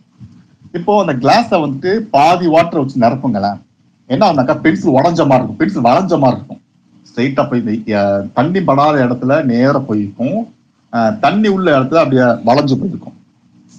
இது ஏன் காரணம் அப்படின்னம்னா ரிஃப்ராக்ஷன், அதாவது ஒளி விலகல், ஒளி விலகல், லைட் ரிஃப்ராக்ஷன் அப்படிங்கிற ஒரு காரணம். அதாவது அடர்த்தி அதிகமாக, அதாவது அடர்த்தி அதிகமான இடத்துல இருந்து அடர்த்தி குறைவான ஒரு இடத்துக்கோ அல்லது அடர்த்தி குறைவான காற்று அதுல இருந்து அடர்த்தி அதிகமான இடத்துக்கோ ஒளி போச்சுன்னா அது வந்துட்டு வளையும். அது பிரின்சிபிள், அது வந்துட்டு ஃபேக்ட். அதான் நம்ம லென்ஸ் ஆகுது, அந்த பிரின்சிபல்லாம் ஒர்க் ஆகுது. அதனாலதான் வந்து நமக்கு தூர பார்வை கிட்ட பார்வை எல்லாம் வந்துட்டு குழி லென்ஸ் குவி லென்ஸ் எல்லாம் போட்டு அந்த அந்த ரிஃப்ராக்ஷன் ப்ராப்பர்ட்டியை தான் நம்ம வந்துட்டு எக்ஸ்ப்ளாய்ட் பண்ணிட்டு நம்ம எல்லாத்தையும் பார்க்குறோம். பூத கண்ணாடி, அதை லென்ஸ், தொலைநோக்கி அதெல்லாம் வச்சு அந்த ரிஃப்ராக்ஷன் தான் வச்சு பார்க்குறோம். இந்த ரிஃப்ராக்ஷன் என்னன்னாக்கா காற்றிலிருந்து வர்ற வெற்றிடம் அல்லது காற்று அந்த இதில் வர்ற ஒளியும் இன்னொரு அடர்த்தியான அல்லது அடர்த்தி குறைவான வேறு அடர்த்தி உள்ள ஒரு இடத்துல போச்சுனாக்கா அது வளையும். இதுதான் வந்து பிரின்சிபிள். இப்போ நம்ம கார்ல போயிட்டு இருந்தோம், நல்லா உச்சி வெயில் அடிக்குது, நல்ல மண்டையை போலங்கிற உச்சி வெயில் அடிக்குது, நம்ம தார் ரோட்ல போயிட்டு வண்டியில போயிட்டு இருக்கோம்னு வச்சுக்கலாம். தூரத்துல பார்த்தோம்னா ஒரு தண்ணி கிடக்கிற மாதிரி இருக்கும் ரோட்ல.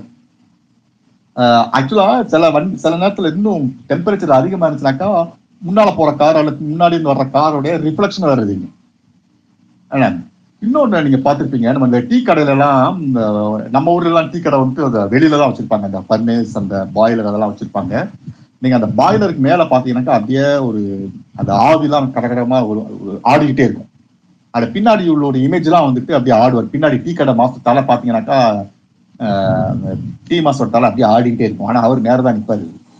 ஏன் அப்படின்னா அந்த டீ கடைக்காரருடைய அந்த டீ மாஸ்டருடைய லைட் வந்துட்டு அந்த இடையில உள்ள அந்த ஹாட் ஏர் இருக்குல்ல, அது வரைக்கும் கோல்டு ஏர்ல வந்த பின்பம் ஹாட் ஏர்ல வந்து வளையுது. அந்த ஹாட் ஏர் வந்துட்டு சும்மா நிக்க மாட்டேங்குது. அந்த ஹாட் ஏரும் வந்துட்டு இந்த பக்கம் ஆசைஞ்சு மேல போகுது. ஸோ அது வழியா வந்துட்டு அவருடைய ஒளி வந்துட்டு வருது. வர்றதுனால அந்த அடர்த்தி வேறுபாடுனால அது லைட்டா வளையும். வளைஞ்சு அப்புறம் நம்ம கண்ணுக்கு வரும்போது திரும்பி லைட்டா வளைஞ்சு நம்ம கண்ணுக்கு வரும்போது அது எவ்வளவுக்கு எவ்வளவு ஹாட்டா இருக்கோ, எவ்வளவுக்கு எவ்வளவு அதிக வெப்பநிலையில இருக்கோ, அது அளவுக்கு வந்துட்டு ஆவியாகி மேல போகுது. நம்மளுக்கு இந்த பக்கத்துல இருந்து பார்த்தோம்னாக்கா டீ மாஸ்டர் வந்துட்டு டான்ஸ் ஆடுற மாதிரியே இருக்கும். இதேதான் என்ன ஆகுன்னா உச்சி வெயில் அடிக்கும் போது அந்த தரை வந்துட்டு பிளாட்டா இருக்கு, அந்த ஹாட்டா இருக்கு, கருப்பு கலர் தாறு வேற எல்லா வெயிலையும் பிடிச்சி உறிஞ்சி எடுக்குது. அந்த பக்கத்தில் உள்ள தார் ரோட்டுக்கு மேல உள்ள காற்று வந்துட்டு வெப்பமாகுது. வெப்பமடையும் போது என்ன ஆகுது, விரிவடையுது. அந்த இடத்துல விரிவடைஞ்சா என்ன ஆகும், டென்சிட்டி கம்மியாகும். அப்ப அதுக்கு மேல உள்ள லேயர் வந்துட்டு அந்த அளவுக்கு ஹீட்டா இருக்காது. இந்த தார் ரோட்டை தொட்டுக்கிட்டு இருக்க காற்றோட விட அந்த அதுக்கு மேலுள்ள காற்றுடைய அடுக்கு வந்து அவ்வளவு ஹாட்டா இருக்காது. தார் ரோட்டை தொட்டுக்கிட்டு இருக்கிற காற்று தான் பயங்கர ஹாட்டா இருக்கும். அதுக்கு மேலுள்ள அதோட காற்று அவ்வளவு ஹாட்டா இருக்காது. அதுக்கு மேல உள்ள லேயர் வந்து கம்மியா இருக்கும். அதுக்கு மேல இன்னும் கம்மியா இருக்கும். ஸோ இதனால என்ன ஆகுதுன்னா, நம்மளுக்கு முன்னால போற ஒரு காரோடைய பிம்பம் ரெண்டு தெரியும் நமக்கு. அதாவது என்னக்கா, கார்ல இருந்து நேர வர்ற ஒரு ஒளி, சாதாரணமா நம்ம பாக்குறோம் இல்லையா, காரை பாக்குறோம், சாதாரண நேரத்துல காரை பாக்குறோம், அந்த நேர்கோட்டில் வர்ற ஒரு ஒளி. இன்னொரு ஒளி என்ன ஆகுதுனாக்கா, அந்த கார் வந்துட்டு தரையில தரையில போற ஒரு ஒளி இருக்கும் இல்லையா. யூஸ்வலா வந்து தரையில போற கார்ல இருந்து தரையில போற அந்த ஒளி வந்துட்டு நம்ம கண்ணுக்கு தெரியாது எப்பவுமே. இப்ப நான் இங்க நிக்கிறேன், எனக்கு முன்னாடி கதவு இருக்குது, கதவுல இருந்து புறப்பட்டு நேர வர்ற ஒளி மட்டும்தான் எனக்கு கண்ணுக்கு தெரியும். இப்ப என் பக்கத்துல என்னோட பையன் நிற்பான், அவனுக்கு வந்துட்டு வேற ஆங்கிள் கதவு தெரியும். அவனுக்கு தெரியிற ஆங்கிள் உள்ள கதவு எனக்கு தெரியாது, நான் வேற ஆங்கிள் நிக்கிறேன். அதே மாதிரி நான் வந்துட்டு முன்னாடி போற காருடைய பிம்பம் வந்துட்டு எனக்கு ஒரு வருது, சாதாரணமா வருது. ஆனா காருக்கு கீழே, அதாவது எனக்கும் காருக்கு நடுவுல யாராவது இருந்தாங்கன்னாக்கா அவங்களுக்கு ஒரு ஆங்கிள் இந்த கார் தெரியும். அந்த ஆங்கிள் எனக்கு தெரியாது நார்மலான ஒரு டயத்துல. ஆனா இந்த வெப்பநிலை அதிகமா உள்ள டயத்துல என்ன ஆகும்னாக்கா, காருக்கும் எனக்கும், முன்னாடி போற காருக்கும் எனக்கும் நடுவுல வந்துட்டு உள்ள அந்த இடத்துல படுற ஒளி, எப்படி டீ மாஸ்டர் வந்துட்டு எனக்கு கொஞ்சம் டான்ஸ் ஆடி தெரிஞ்சாரோ அதே மாதிரி அங்க படுற ஒளியானது அங்க படாம இந்த நடுவுல வந்த காற்று, இந்த அடர்த்தி குறைந்த காற்று வழியா வளையுது, வளைஞ்சு எனக்கு வருது. ஆனா நான் இங்க பார்க்கும்போது எனக்கு எப்படி தெரியும்னா, அது வளைஞ்சு வர்றதெல்லாம் எனக்கு தெரியாது. என் கண்ணுல வந்துட்டு கீழே இருந்து ஒரு ஒரு பிம்பம் வருது, ஒரு ஒளி வருது. அப்ப நான் என்ன நினைப்பேன், கீழே இருந்து ஒண்ணு வருதுனாக்கா அதனால பல வளர்ந்து வருது. அதனால கீழே வந்துட்டு என்னுடைய பிரெயின் வந்து என்ன சொல்லுங்க, அங்கே ஒரு தண்ணி இருந்தா தான் அப்படி வரும். ஒண்ணு அந்த தர பல வளர்ந்து இருக்கணும், கண்ணாடி மாதிரி இருக்கணும், அதுக்கு சான்ஸ் கிடையாது. நான் போறது வந்து தார் ரோடு. அப்போ வந்துட்டு அங்க இருந்து காரோட ரிஃப்ளெக்ஷன் வருது அப்படின்னா என்ன அர்த்தம்னாக்கா, நான் வந்துட்டு நான் என்ன கன்ஸ்ட்ரக்ட் பண்ணிக்கிறேன்னாக்கா, அந்த தண்ணி கிடக்குது, அதனால தண்ணி கிடைக்கிற மாதிரி அது வேற ஆடிக்கிட்டு வேற இருக்குமா, அதனால தண்ணி கிடக்குது. அங்கிருந்து அதுல வந்துட்டு பிம்பம் வந்துட்டு காரோட பிம்பம் வந்துட்டு எதிரொலிச்சு என் கண்ணுக்கு வருது அப்படின்னு நினைப்பேன். பட் நான் அந்த ஸ்பாட்டுக்கு போனோம்னா தெரியும், அந்த இடத்துல ஒண்ணுமே இருக்காது. இது வந்துட்டு கீழே வந்துட்டு வெப்பமாகவும் மேல குளிராகவும் இருந்துச்சுனாக்கா இந்த பிரச்சனை. இப்ப ரிவர்ஸ்ல பார்ப்போம். இப்ப கடல்ல எல்லாம் இது எல்லாம் ஷிப்லாம் முடியும்னு வச்சுக்கோங்களேன். வந்து வந்து நீங்க வென்ச்சர் பண்ணி பாருங்க, நீங்க வந்துட்டு கடல்ல போனீங்கன்னா தூரத்துல பாத்தீங்கன்னா படகு தலைகளை தெரியும். ஒண்ணு படகு தலைகளை தெரியும், அல்லது படகு மேல தெரியும், என்னமாவது ஒண்ணு தெரியும். நான் ஒரு தடவை பார்க்கும்போது படகு தலைகளை தான் தெரிஞ்சது, ரொம்ப ரொம்ப ஹரிசான் இதுல பாக்கிறோம், ஹொரைசன்ல பாக்கிறோம். அங்க என்ன ஆகுனாக்கா, தலையில கடல் குளிர்ந்து இருக்குது, மேல உள்ள காற்று வந்துட்டு வெப்பமா இருக்குது. அது எப்படின்னா, உச்சி வெயில் அடிக்கும் போது மத்தியானம் 12 மணிக்கு நீங்க போனீங்கன்னா பயங்கர வெயில் பயங்கரமா இருக்கும், இந்த காற்றுடைய வெப்பநிலை அதிகமா இருக்கும். ஆனா கடல் நீர் வந்துட்டு கம்மியாகி ஒரு சாதாரண அடர்த்தி, அதுவே வெப்பநிலை வந்து காற்றுடைய வெப்பநிலை விட கம்மியா இருக்கும். இப்ப என்ன ஆகுதுனாக்கா, இதோட ரிவர்ஸ்ல நடக்கும். ரிவர்ஸ்ல நடக்கிற போது என்ன ஆகுனாக்கா, ஹொரைசன்ல, அதாவது அந்த கீழ்வானத்துல வர்ற ஏதாவது ஒரு ஷிப் மாதிரி இருந்தாக்கா தலைகீழ தெரியும், அல்லது வந்துட்டு இன்னும் ஜாஸ்தி வெப்பநிலை இருந்தாக்கா மேல் நோக்கி தெரிகிற மாதிரி இருக்கும்.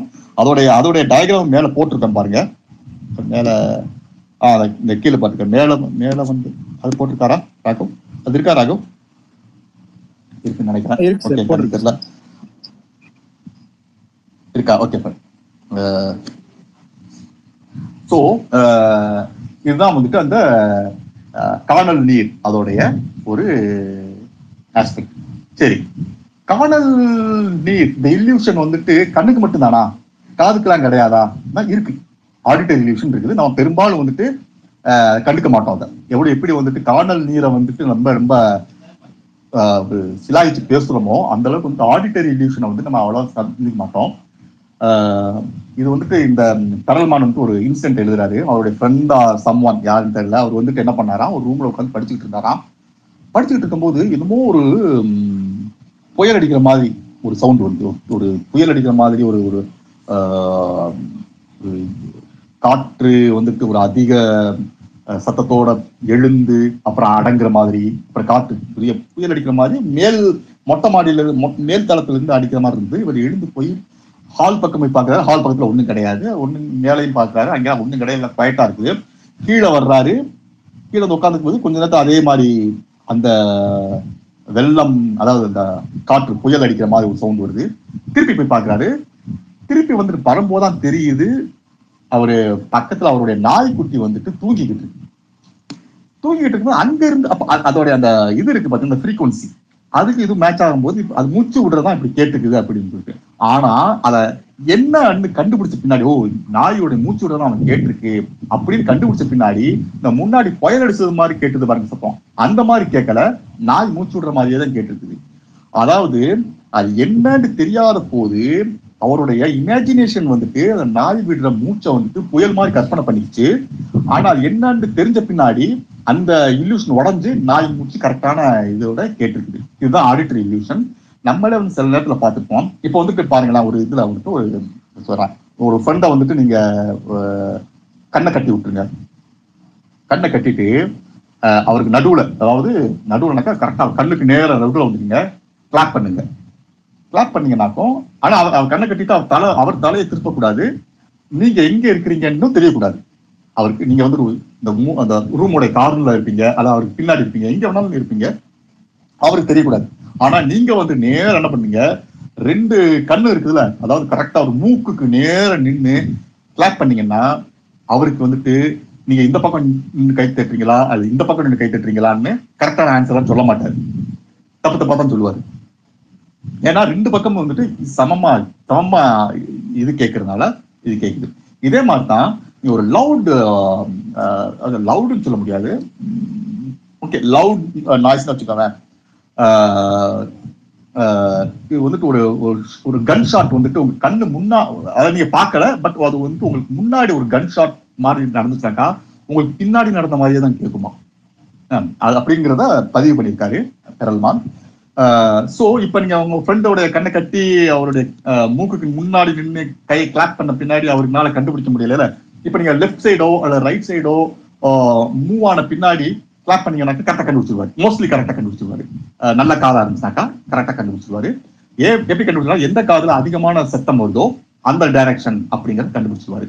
அந்த ஸோ நம்மளுடைய காது வந்துட்டு இதெல்லாம் லோ ஃப்ரீக்வன்சி ஆடியோ, நம்ம சவுண்டு, இதெல்லாம் வந்துட்டு அதில் டைரக்ஷன்லெஸ். லோ ஃப்ரீக்வன்சி சவுண்ட் வந்துட்டு டைரக்ஷன்லெஸ் நமக்கு, நம்ம சென்ஸுக்கு. ஸோ நம்ம எந்த பக்கத்தில் சத்தம் அதிகமாக வருதோ லவுடாக வருதோ அந்த பக்கம்தான் அப்படிங்கிற ஒரு இமேஜினேஷன்லாம் இது. அதனால தான் வந்துட்டு கன் ஷாட்டும் வந்துட்டு நம்ம முன்னாடி நடந்தா பின்னாடி நடந்தாங்கிறது தெரியாது.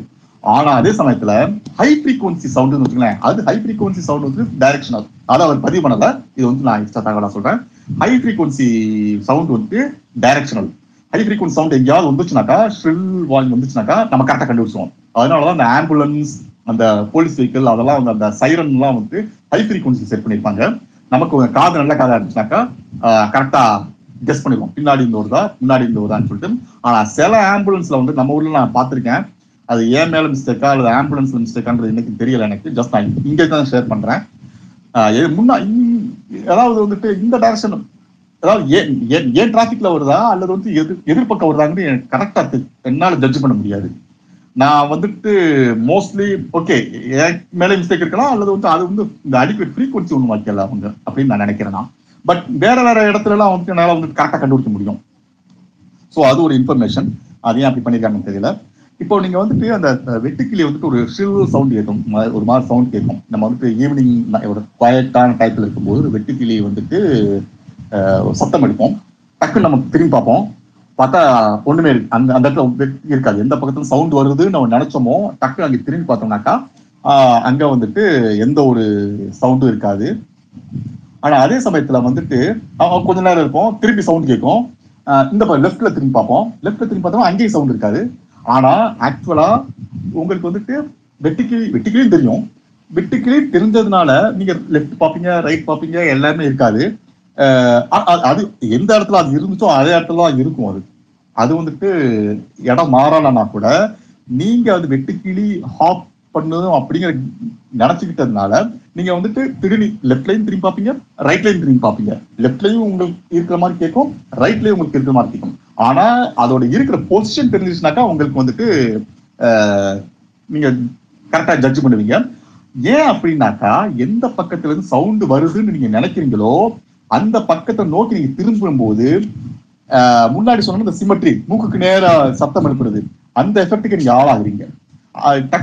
அந்த இடத்துல இருக்கு நீங்க வந்துட்டு திரும்பி பார்க்கும் போது நீங்க வந்துட்டு ரெண்டு பக்கமும், அதாவது ஆக்சுவலா நீங்க ரெண்டு பக்கமும் சமமா எங்க கேட்கணும் அதை நோக்கி நீங்க திரும்புறீங்க. அதான் நீங்க பண்ற மிஸ்டேக். அதான் கடைசி வரைக்கும் உங்களால வந்துட்டு அதை கண்டுபிடிக்க முடியாது.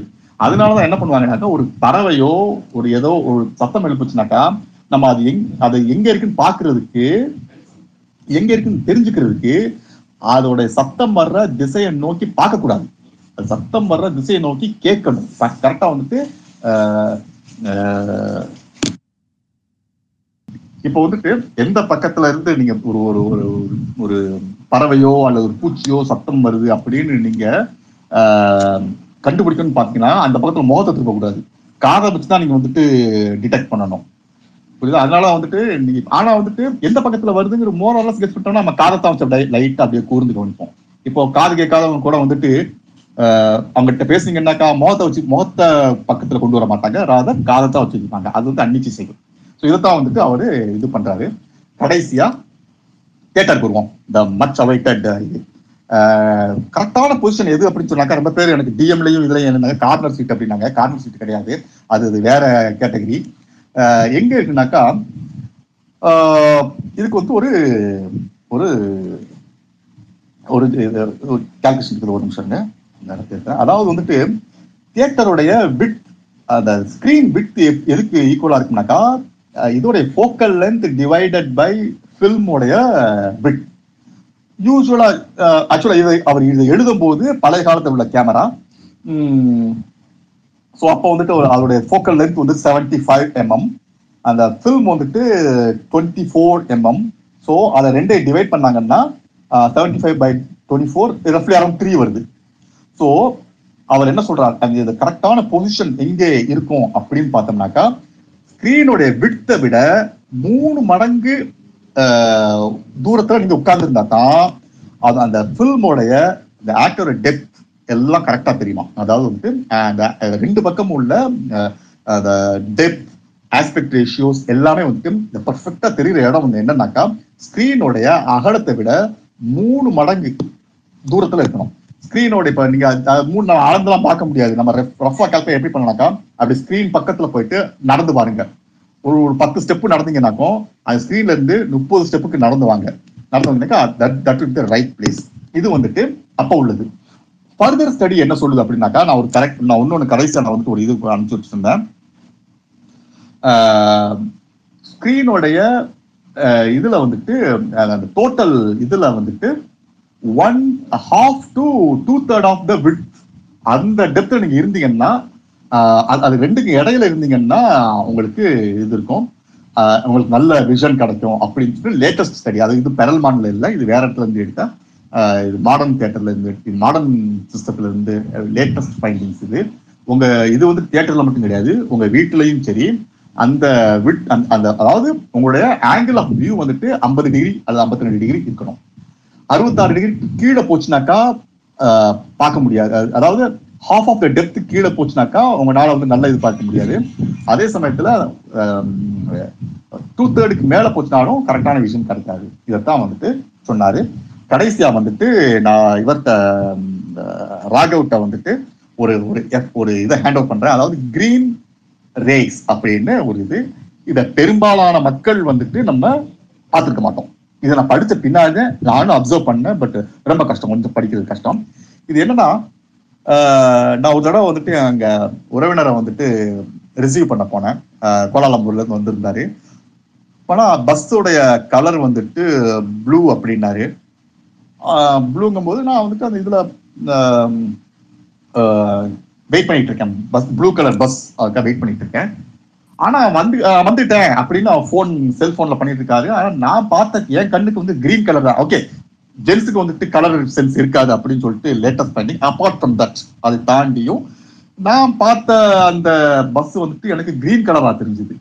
ஆனா அவர் அந்த பஸ்ல தான் வர்றாரு, அவர் ப்ளூ கலர்ங்கிறாரு. ப்ளூக்கும் கிரீனுக்கு வித்தியாசம் தெரியலான்னு சொல்லிட்டு நான் பார்த்துக்கிட்டே இருந்தேன். தூரத்துல இருந்து வர்ற அந்த கிரீன் வந்து பக்கத்துல வர வர வர வர ப்ளூவா தெரிஞ்சுது. ஓகே, ஸோ இது வந்துட்டு என்னன்னாக்கா ஸ்கேட்டரிங் எஃபெக்ட். இப்போ சூரியன் வந்துட்டு உதயமாகும் போதோ அல்லது வந்துட்டு மறையும் போதோ என்ன ஆகும்னாக்கா, ஒரு கடல் கரை பக்கத்துல நிக்கிறீங்க அல்லது ஒரு எட்ஜில் ஒரு மலைக்கு பின்னாடி அது மறையுது அல்லது கடலுக்கு பின்னாடி மறையுது. மறையும் போது நீங்க போயிடுச்சு, ஆல்மோஸ்ட் போயிடுச்சு, கீழே போன பின்னாடி லாஸ்ட் பிட் ஆஃப் அந்த ரேஸ் இருக்குல்ல, அது வரும்போது அது திடீர்னு கிரீனா இருக்குமா. அதுக்கு பேர் வந்துட்டு கிரீன் ரேஸ் எஃபெக்ட் அப்படின்னு சொல்லுவாங்க. ராகவ் பேசுவாரு. Raghav, thank you so much. ஆக்சுவலா நீங்க அதையும் பேசியிருக்கலாம், ஏன்னா உங்க ஃப்ளோ ரொம்ப சூப்பரா இருந்தது. நீங்க ரைட் ஃப்ரம் ஒரு புக்ல கிட்டத்தட்ட 14 இது பத்தி பேசிட்டீங்க. ஸோ மிச்சம் ஆக்சுவலி வந்து இன்னும் டூ திங்ஸ் இருக்கு. அண்ட் ஐ திங்க் நடராஜன் சாரும் பெர்பெக்சுவல் மோஷன் பத்தி பேசுறதா சொல்றாருன்னு நினைக்கிறேன். ரொம்ப இன்ட்ரெஸ்டிங்கா இருந்தது சார். இல்ல சார், நான் பேசுறேன் sir. So like okay fine. So இப்போ வந்து அவர் பார்த்தீங்கன்னா அந்த பெர்ல்மேன் புக் வந்து நான் ஆக்சுவலி படித்தது கிடையாது. இப்போ தென்னாமலையண்ணா மூலமாக தான் எனக்கு வந்து அந்த புக்கு தெரிய வந்தது. அஃப்கோர்ஸ் எனக்கும் அந்த ஃபீல் இருந்தது, சரி நான் இதை மிஸ் பண்ணிட்டேனே அப்படின்னு. ஏன்னா அதில் வந்து ரொம்ப நிறைய விஷயம் வந்து ரொம்ப இன்ட்ரெஸ்டிங்காக கனெக்ட் பண்ணியிருப்பாங்க. லைக் நம்ம வந்து பண்ணி பார்க்கக்கூடிய எக்ஸ்பெரிமெண்ட்ஸ், நம்ம பேசிக்காக பண்ணி பார்க்கக்கூடிய எக்ஸ்பெரிமெண்ட்ஸ், இல்லைன்னா நம்ம டே டு டே லைஃப்ல பார்க்கக்கூடிய சில விஷயங்களை வச்சு சில முக்கியமான பிசிக்ஸை வந்து அதை எக்ஸ்பிளைன் பண்ணியிருப்பாங்க. ஸோ அதுல வந்து இப்போ சார் நிறைய விஷயம் சொன்னாரு. அது குறிப்பா வந்து நான் இப்போ ரெண்டு விஷயத்த பத்தி பேசலான் இருக்கேன். ஒன்று வந்து இந்த கிரீன் ஃபிளாஷ் அதை பத்தி, ரெண்டாவது வந்து அந்த லிக்விட்ஸோட ஷேப்ஸ் பத்தி சொல்லலாம் அப்படின்னு இருக்கேன். ஸோ இப்போ வந்து ஃபர்ஸ்ட் வந்து நான் கிரீன் ஃபிளாஷ் பத்தி சொல்றேன். ஸோ இது ஆக்சுவலா நீங்க பாத்தீங்கன்னா நம்ம எல்லாத்துக்கும் தெரியும், நியூட்டனோட டைம்ல இருந்தே இந்த மாதிரி லைட் வந்து எக்ஸ்பெஷலா ஒயிட் லைட் வந்து பாத்தீங்கன்னா அது வந்து அதுக்குள்ள நிறைய ஃப்ரீக்வன்சிஸ் இருக்கு. அது வந்து ஒரு ஒயிட்ங்கிறது வந்து ஒரு composition of different colours, different wavelengths அப்படிங்கிறது எல்லாத்துக்கும் தெரியும். இன்னும் நியூட்டன் வந்து நிறைய எக்ஸ்பெரிமெண்ட்ஸ் அதுல பண்ணியிருந்தாரு. ஸோ பிசிக்ஸ் வந்து இந்த எக்ஸ்பெஷலி இந்த கலர் அப்புறம் இந்த மியூசிக் இதெல்லாம் வரும்போது பிசிக்ஸும் ஆர்ட்டும் மீட் பண்ணும். அல்ல ஆர்டிஸ்ட், அந்த மெயினாக அந்த ஆர்டிஸ்டா இருக்கட்டும் இல்ல மியூசிஷியன்ஸா இருக்கட்டும், அவங்களோட எக்ஸ்பீரியன்ஸ் அண்ட் அவங்களோட இன்ட்யூஷனுக்கு தகுந்தாப்புல நிறைய விஷயம் அவங்க ஆட் பண்ணுவாங்க. ஸோ அப்படிதான் வந்து ஜூல்ஸ் வெர்னு அப்படின்னு ஒருத்தர் வந்திருக்காரு. ஆக்சுவலி நிறைய பேர் கேள்விப்பட்டிருக்கலாம். இஸ் ஒரு நாவலிஸ்ட், அவரு நிறைய ஃபேமஸ் நாவல்ஸ்ல எழுதியிருக்காரு. அவர் வந்து ஆக்சுவலி ஒரு நாவல்ல வந்து ஒரு romantic novel, French romantic novel, அதுல என்ன சொல்லியிருப்பாருன்னா சூரியன் வந்து பச்சை கலர் லைட் எமிட் பண்ணும். அதை எந்த யார் பாக்குறாங்களோ அவங்க வந்து they can control their emotions. Actually இது வந்து பெர்ல்மேன் ஒரு புக்ல எழுதியிருந்தாரு, நான் ஆக்சுவலி அது படித்தேன். ஸோ அதுல வந்து அந்த மாதிரி ஒரு நாவல் இருக்கு. என்னன்னா சூரியன் வந்து பச்சை கலர் எமிட் பண்ற போது பாக்குறவங்க வந்து எமோஷன்லெஸ்ஸா பவர்ஃபுல் ஆயிடுவான், he will be able to read people's mind அப்படின்ற ஒரு ஃபிக்ஷன் நாவல் இருக்கு. ஆக்சுவலா அந்த நாவல் வந்ததுக்கு அப்புறம் நிறைய அந்த ஃபிக்ஷன் வந்து ரொம்ப க்ரோ ஆயிடுச்சு. நிறைய பேர் வந்து அதை தேடி போக ஆரம்பிச்சிட்டாங்க. அவர் வந்து ஒரு நாவல் பாயிண்ட் ஆஃப் வியூல தான் எழுதினாரு, பட் ஸ்டில் நிறைய பேர் வந்து அதை ஃபிக்ஷன் பாயிண்ட் ஆஃப் வியூல தான் எழுதினாரு, பட் ஸ்டில் நிறைய பேர் வந்து அது உண்மையா இருக்குமோன்னு சொல்லி தேடி பார்க்க ஆரம்பிச்சிட்டாங்க. நிறைய கட்டுக்கதைகள் அதை சுத்தி டெவலப் ஆக ஆரம்பிச்சுது. ஆனா நிறைய அந்த ஆஸ்ட்ரானமி டெவலப் ஆகிற போது, ஆஸ்ட்ரோ போட்டோகிராஃபர்ஸ் அவங்களாம் டெவலப் ஆகும்போது, அது குறிப்பா கேமராஸ் அதெல்லாம் நல்லா டெவலப் ஆகிற போது இதை வந்து நிறைய பேர் அப்சர்வ் பண்ண ஆரம்பிச்சாங்க. இதுக்கு வந்து ஆக்சுவலி என்ன விஷயம்னா, சன்லைட் வந்து பாத்தீங்கன்னா அட்மாஸ்பியருக்குள்ள பூந்து வரும்போது அட்மாஸ்பியர் வந்து ஒரு பிரிசம் மாதிரி ஆக்ட் பண்ணும். ஸோ டிஸ்பர்ஷன் நடக்கும். டிஸ்பர்ஷன் சார் ஆல்ரெடி சொல்லியிருந்தாரு. ரிஃப்ராக்ஷனுக்கு கொஞ்சம் ஒரே கிட்டத்தட்ட அவ்வளோ பெரிய வித்தியாசம் கிடையாது. என்னன்னா எனக்கு ரிஃப்ராக்ஷன்னா என்ன நீங்க பாத்தீங்கன்னா, ரிஃப்ராக்ஷன் அப்படிங்கிற போது ஒரு லைட்டு அதோட ஒரு லைட்டுக்கும் ஒரு வேவ் லென்த் இருக்கும். வேவ் லென்த்னா என்னன்னு பாத்தீங்கன்னா, அந்த லைட் வந்து ஃபண்டமெண்டலா பாத்தீங்கன்னா ஒரு ஆசிலேஷன் இருந்துதான் வருது. ஸோ அந்த ஆசிலேஷன் ஒரு பர்டிகுலர் ஒரு ஆசிலேஷன் முடியறதுக்கு எவ்வளவு தூரம், ஒரு ஆசிலேஷன் முடியறதுக்குள்ள லைட் எவ்வளவு தூரம் போகும் அப்படிங்கிறது தான் அதோட வேவ் லென்த். ஸோ அந்த வேவ் லென்த் வந்து ஒரு கலருக்கும் ஒரு வேவ் லென்த் இருக்கும். ரெட்டுக்கு ஒரு வேவ் லென்த் இருக்கும், எல்லோக்கு ஒரு வேவ் லென்த் இருக்கும். ஸோ இந்த வேவ் லென்த் மாற லைட் வந்து வேற வேவ் லென்த், அப்போ அது ஒரு மீடியம் குள்ள போகிற போது, வேக்யூம்ல இல்ல ஒரு பர்டிகுலர் மீடியம் குள்ள போகிற போது அது வேற வெலாசிட்டியில டிராவல் பண்ணும். இப்போ உதாரணத்துக்கு நீங்க ஸ்பேஸ்ல வந்து ஒரு லைட் டிராவல் பண்ணுதுன்னா அது எல்லா வேவ் லென்த்தும் ஒரே வெலாசிட்டியில தான் டிராவல் பண்ணும். ஆனா இதுவே வந்து நான் ஒரு பிரிசம்குள்ள ஒரு லைட்டை நான் பாஸ் பண்றேன்னா அதுல வந்து வேற வேற வேவ்ல இருந்து வேற வேற வெலாசிட்டியில போகும். ஸோ இது வந்து லைக் ரொம்ப ஒரு பியூட்டிஃபுல்லான விஷயம். ஏன்னா நம்மளுக்கு அதனாலதான் வந்து நம்ம ரெயின்போஸ் பாக்குறோம், இல்ல வந்து பிரிசம்ல இருந்து ஒரு லைட் வெளியில வரும்போது நம்ம ஒரு பேட்டர்ன் நம்மளோட டிஃப்ரெண்ட் கலர்ஸ் அந்த பாக்குறோம். ஸோ இதுல வந்து நீங்க இப்ப கவனிச்சிங்கிறதா தெரியும், எல்லா லைட்டும் வந்து அந்த வெளியில வரும்போது ஒரே மாதிரி வராது. இப்ப நீங்க பிரிசம்ல இருந்து பாத்தீங்கன்னா மேலாக ரெட் வரும், கீழாக வந்து பாத்தீங்கன்னா ப்ளூ வரும். ஏன்னா எல்லாமே ஒரே மாதிரி டிஃப்ளெக்ட் ஆகாது. நம்ம ஒன்னு ஒன்னும் வேற வேற வெலாசிட்டி இருக்குன்னு சொன்னேன். ஸோ வேற வேற வெலாசிட்டி இருக்கிற போது ஒன்னு ஒன்னும் ஒரு குறிப்பிட்ட டிஸ்டன்ஸ் டிராவல் பண்றதுக்கு வேற வேற நேரம் எடுத்துக்கும். ஸோ அப்ப வெளியில வரும்போது சம்டைம்ஸ் வந்து சில லைட் வந்து ஃபர்ஸ்ட் முன்னாடியே வந்துடும். ஸோ அதுக்கு வந்து என்னன்னு சொல்லுவாங்கன்னா ஃபேஸ் டிஃபரன்ஸ் அப்படின்னு சொல்லுவாங்க. ஸோ இந்த விஷயம் இருக்கிறனால லைட் பெண்ட் ஆகும். இந்த பெண்டிங்கை தான் வந்து சார் வந்து அந்த பென்சில் இதை வச்சு எக்ஸாம்பிள் வச்சு சொன்னாரு. ஸோ இதே விஷயம் பிரிசம்ல நடக்குது. இது வந்து நம்ம வந்து அட்மாஸ்பியர் ஒரு பிரிசமா கன்சிடர் பண்ணோம்னா சூரியன்ல இருந்து வர ஒளி வந்து பார்த்தா எல்லா எலக்ட்ரோமேக்னெட்டிக் ஸ்பெக்ட்ரம்ல இருக்கிற எல்லா வேவ்ல இருந்தும் அதுல கலந்துட்டு இருக்கு. ஸோ அந்த ஒளி வரும்போது இப்ப சூரியன் உங்க தலைக்கு மேல இருக்குன்னா அப்ப வந்து எந்த ஒரு ரிஃப்ராக்ஷனும் நம்ம நோட்டீஸ் பண்ற அளவுக்கு நடக்காது. ஆனா நடக்கும், பட் நம்ம நோட்டீஸ் பண்ற அளவுக்கு நடக்காது. ஏன்னா அது எவ்வளோ லேயர் ஆஃப் அட்மாஸ்பியரை தாண்டணுங்கிறது, ஒரு ஃபார் எக்ஸாம்பிள் ஒரு 4 லேயர் தாண்டுதுன்னு வச்சுக்கோங்க, இல்லைன்னா ஒரு 10 கிலோமீட்டர் வந்து தாண்டி வருதுன்னு வச்சுக்கலாம், ஒரு ஜஸ்ட் ஒரு அசம்ஷன். ஆனா இதுவே வந்து சூரியன் வந்து செட் ஆகிற போது டியூரிங் சன்செட் அது வந்து ரொம்ப ஜாஸ்தி லேயர் தாண்டி வர வேண்டியது இருக்கும். ஏன்னா நீங்களே வந்து ஒரு ஒரு ஸ்பெரிக்கல் ரிங் எடுத்துக்கோங்க. ரிங் எடுத்துட்டு நீங்க அதுல நெட்டு குத்தலா பென்சில குத்துறீங்க, அப்ப அதுவே ஸ்லாண்டிங்கா குத்துறீங்க. நெட்டு குத்தலா குத்துற போது அந்த பென்சில் வந்து எவ்வளோ இதை பொருளை வந்து தொலைத்து உள்ள போகுதுங்கிறத பாருங்க. அதே மாதிரி நீங்க ஸ்லாண்டிங்கா குத்துற போது எவ்வளவு தொலைத்து உள்ள போகுதுன்னு பாத்தீங்கன்னா அதுல ஸ்லாண்டிங்கா குத்துற போதுதான் உங்க பென்சில் நிறைய மெட்டீரியல் தொலைத்து உள்ள போகும். ஸோ அதே மாதிரிதான் லைட் வந்து நேரா வரும்போது எவ்வளோ இதை வந்து பொருளை தாண்டி உள்ள வரணுங்கிறத விட ஸ்லாண்டிங்கா வரும்போது, அதாவது சன் செட் ஆகிற டைம்ல ஒளி வந்து உள்ள வரும்போது அது வந்து நிறைய மெட்டீரியல் வந்து கடந்து உள்ள வரும். ஸோ அப்போ வந்து அதுல ரிஃப்ராக்ஷன் அதிகமா நடக்கும். ஏன்னா இப்போ பிரிசமோட சைஸை பெருசு பண்ண இல்லை மீடியமோட சைஸை பெருசு பண்ண உங்களுக்கு ரிஃப்ளெக்ஷன் ஜாஸ்தி இருக்கும். அதே மாதிரிதான் நம்மளோட இதுல அட்மாஸ்பியரையும் நான் வந்து பெருசாகுது அந்த சன்செட் அப்போ. இன்னும் சில விஷயம் நிறைய பேருக்கு என்னன்னா, நீங்க ஒரு ஹாரிசான்ல இருந்து பாக்குறீங்க, அதாவது ஒரு கடல்ல இருந்து பாத்துட்டு இருக்கீங்க, சூரியன் வந்து செட் ஆகுறது. ஆக்சுவலா வந்து சூரியன் செட் ஆனதுக்கு அப்புறமும் உங்களுக்கு கொஞ்ச நேரத்துக்கு சூரியன் தெரியும். ஏன்னா அது வந்து பாத்தீங்கன்னா லைட் வந்து ஸ்ட்ரைட்டா டிராவல் பண்றது இல்லை, அட்மாஸ்பியருக்குள்ள வரும்போதே அது பெண்ட் ஆயிடுது. ஸோ பெண்ட் ஆறனால லைட் சூரியன் வந்து கீழே போயிடும், ஹாரிசானுக்கு கீழே போயிடும். பட் ஸ்டில் அந்த 0.6 degrees சொல்லுவாங்க, அந்த ஒரு டைனி வேரியேஷன்ல நம்மளுக்கு வந்து லைட் வந்து அப்படியே ஒரு கர்வா மேல வரும்.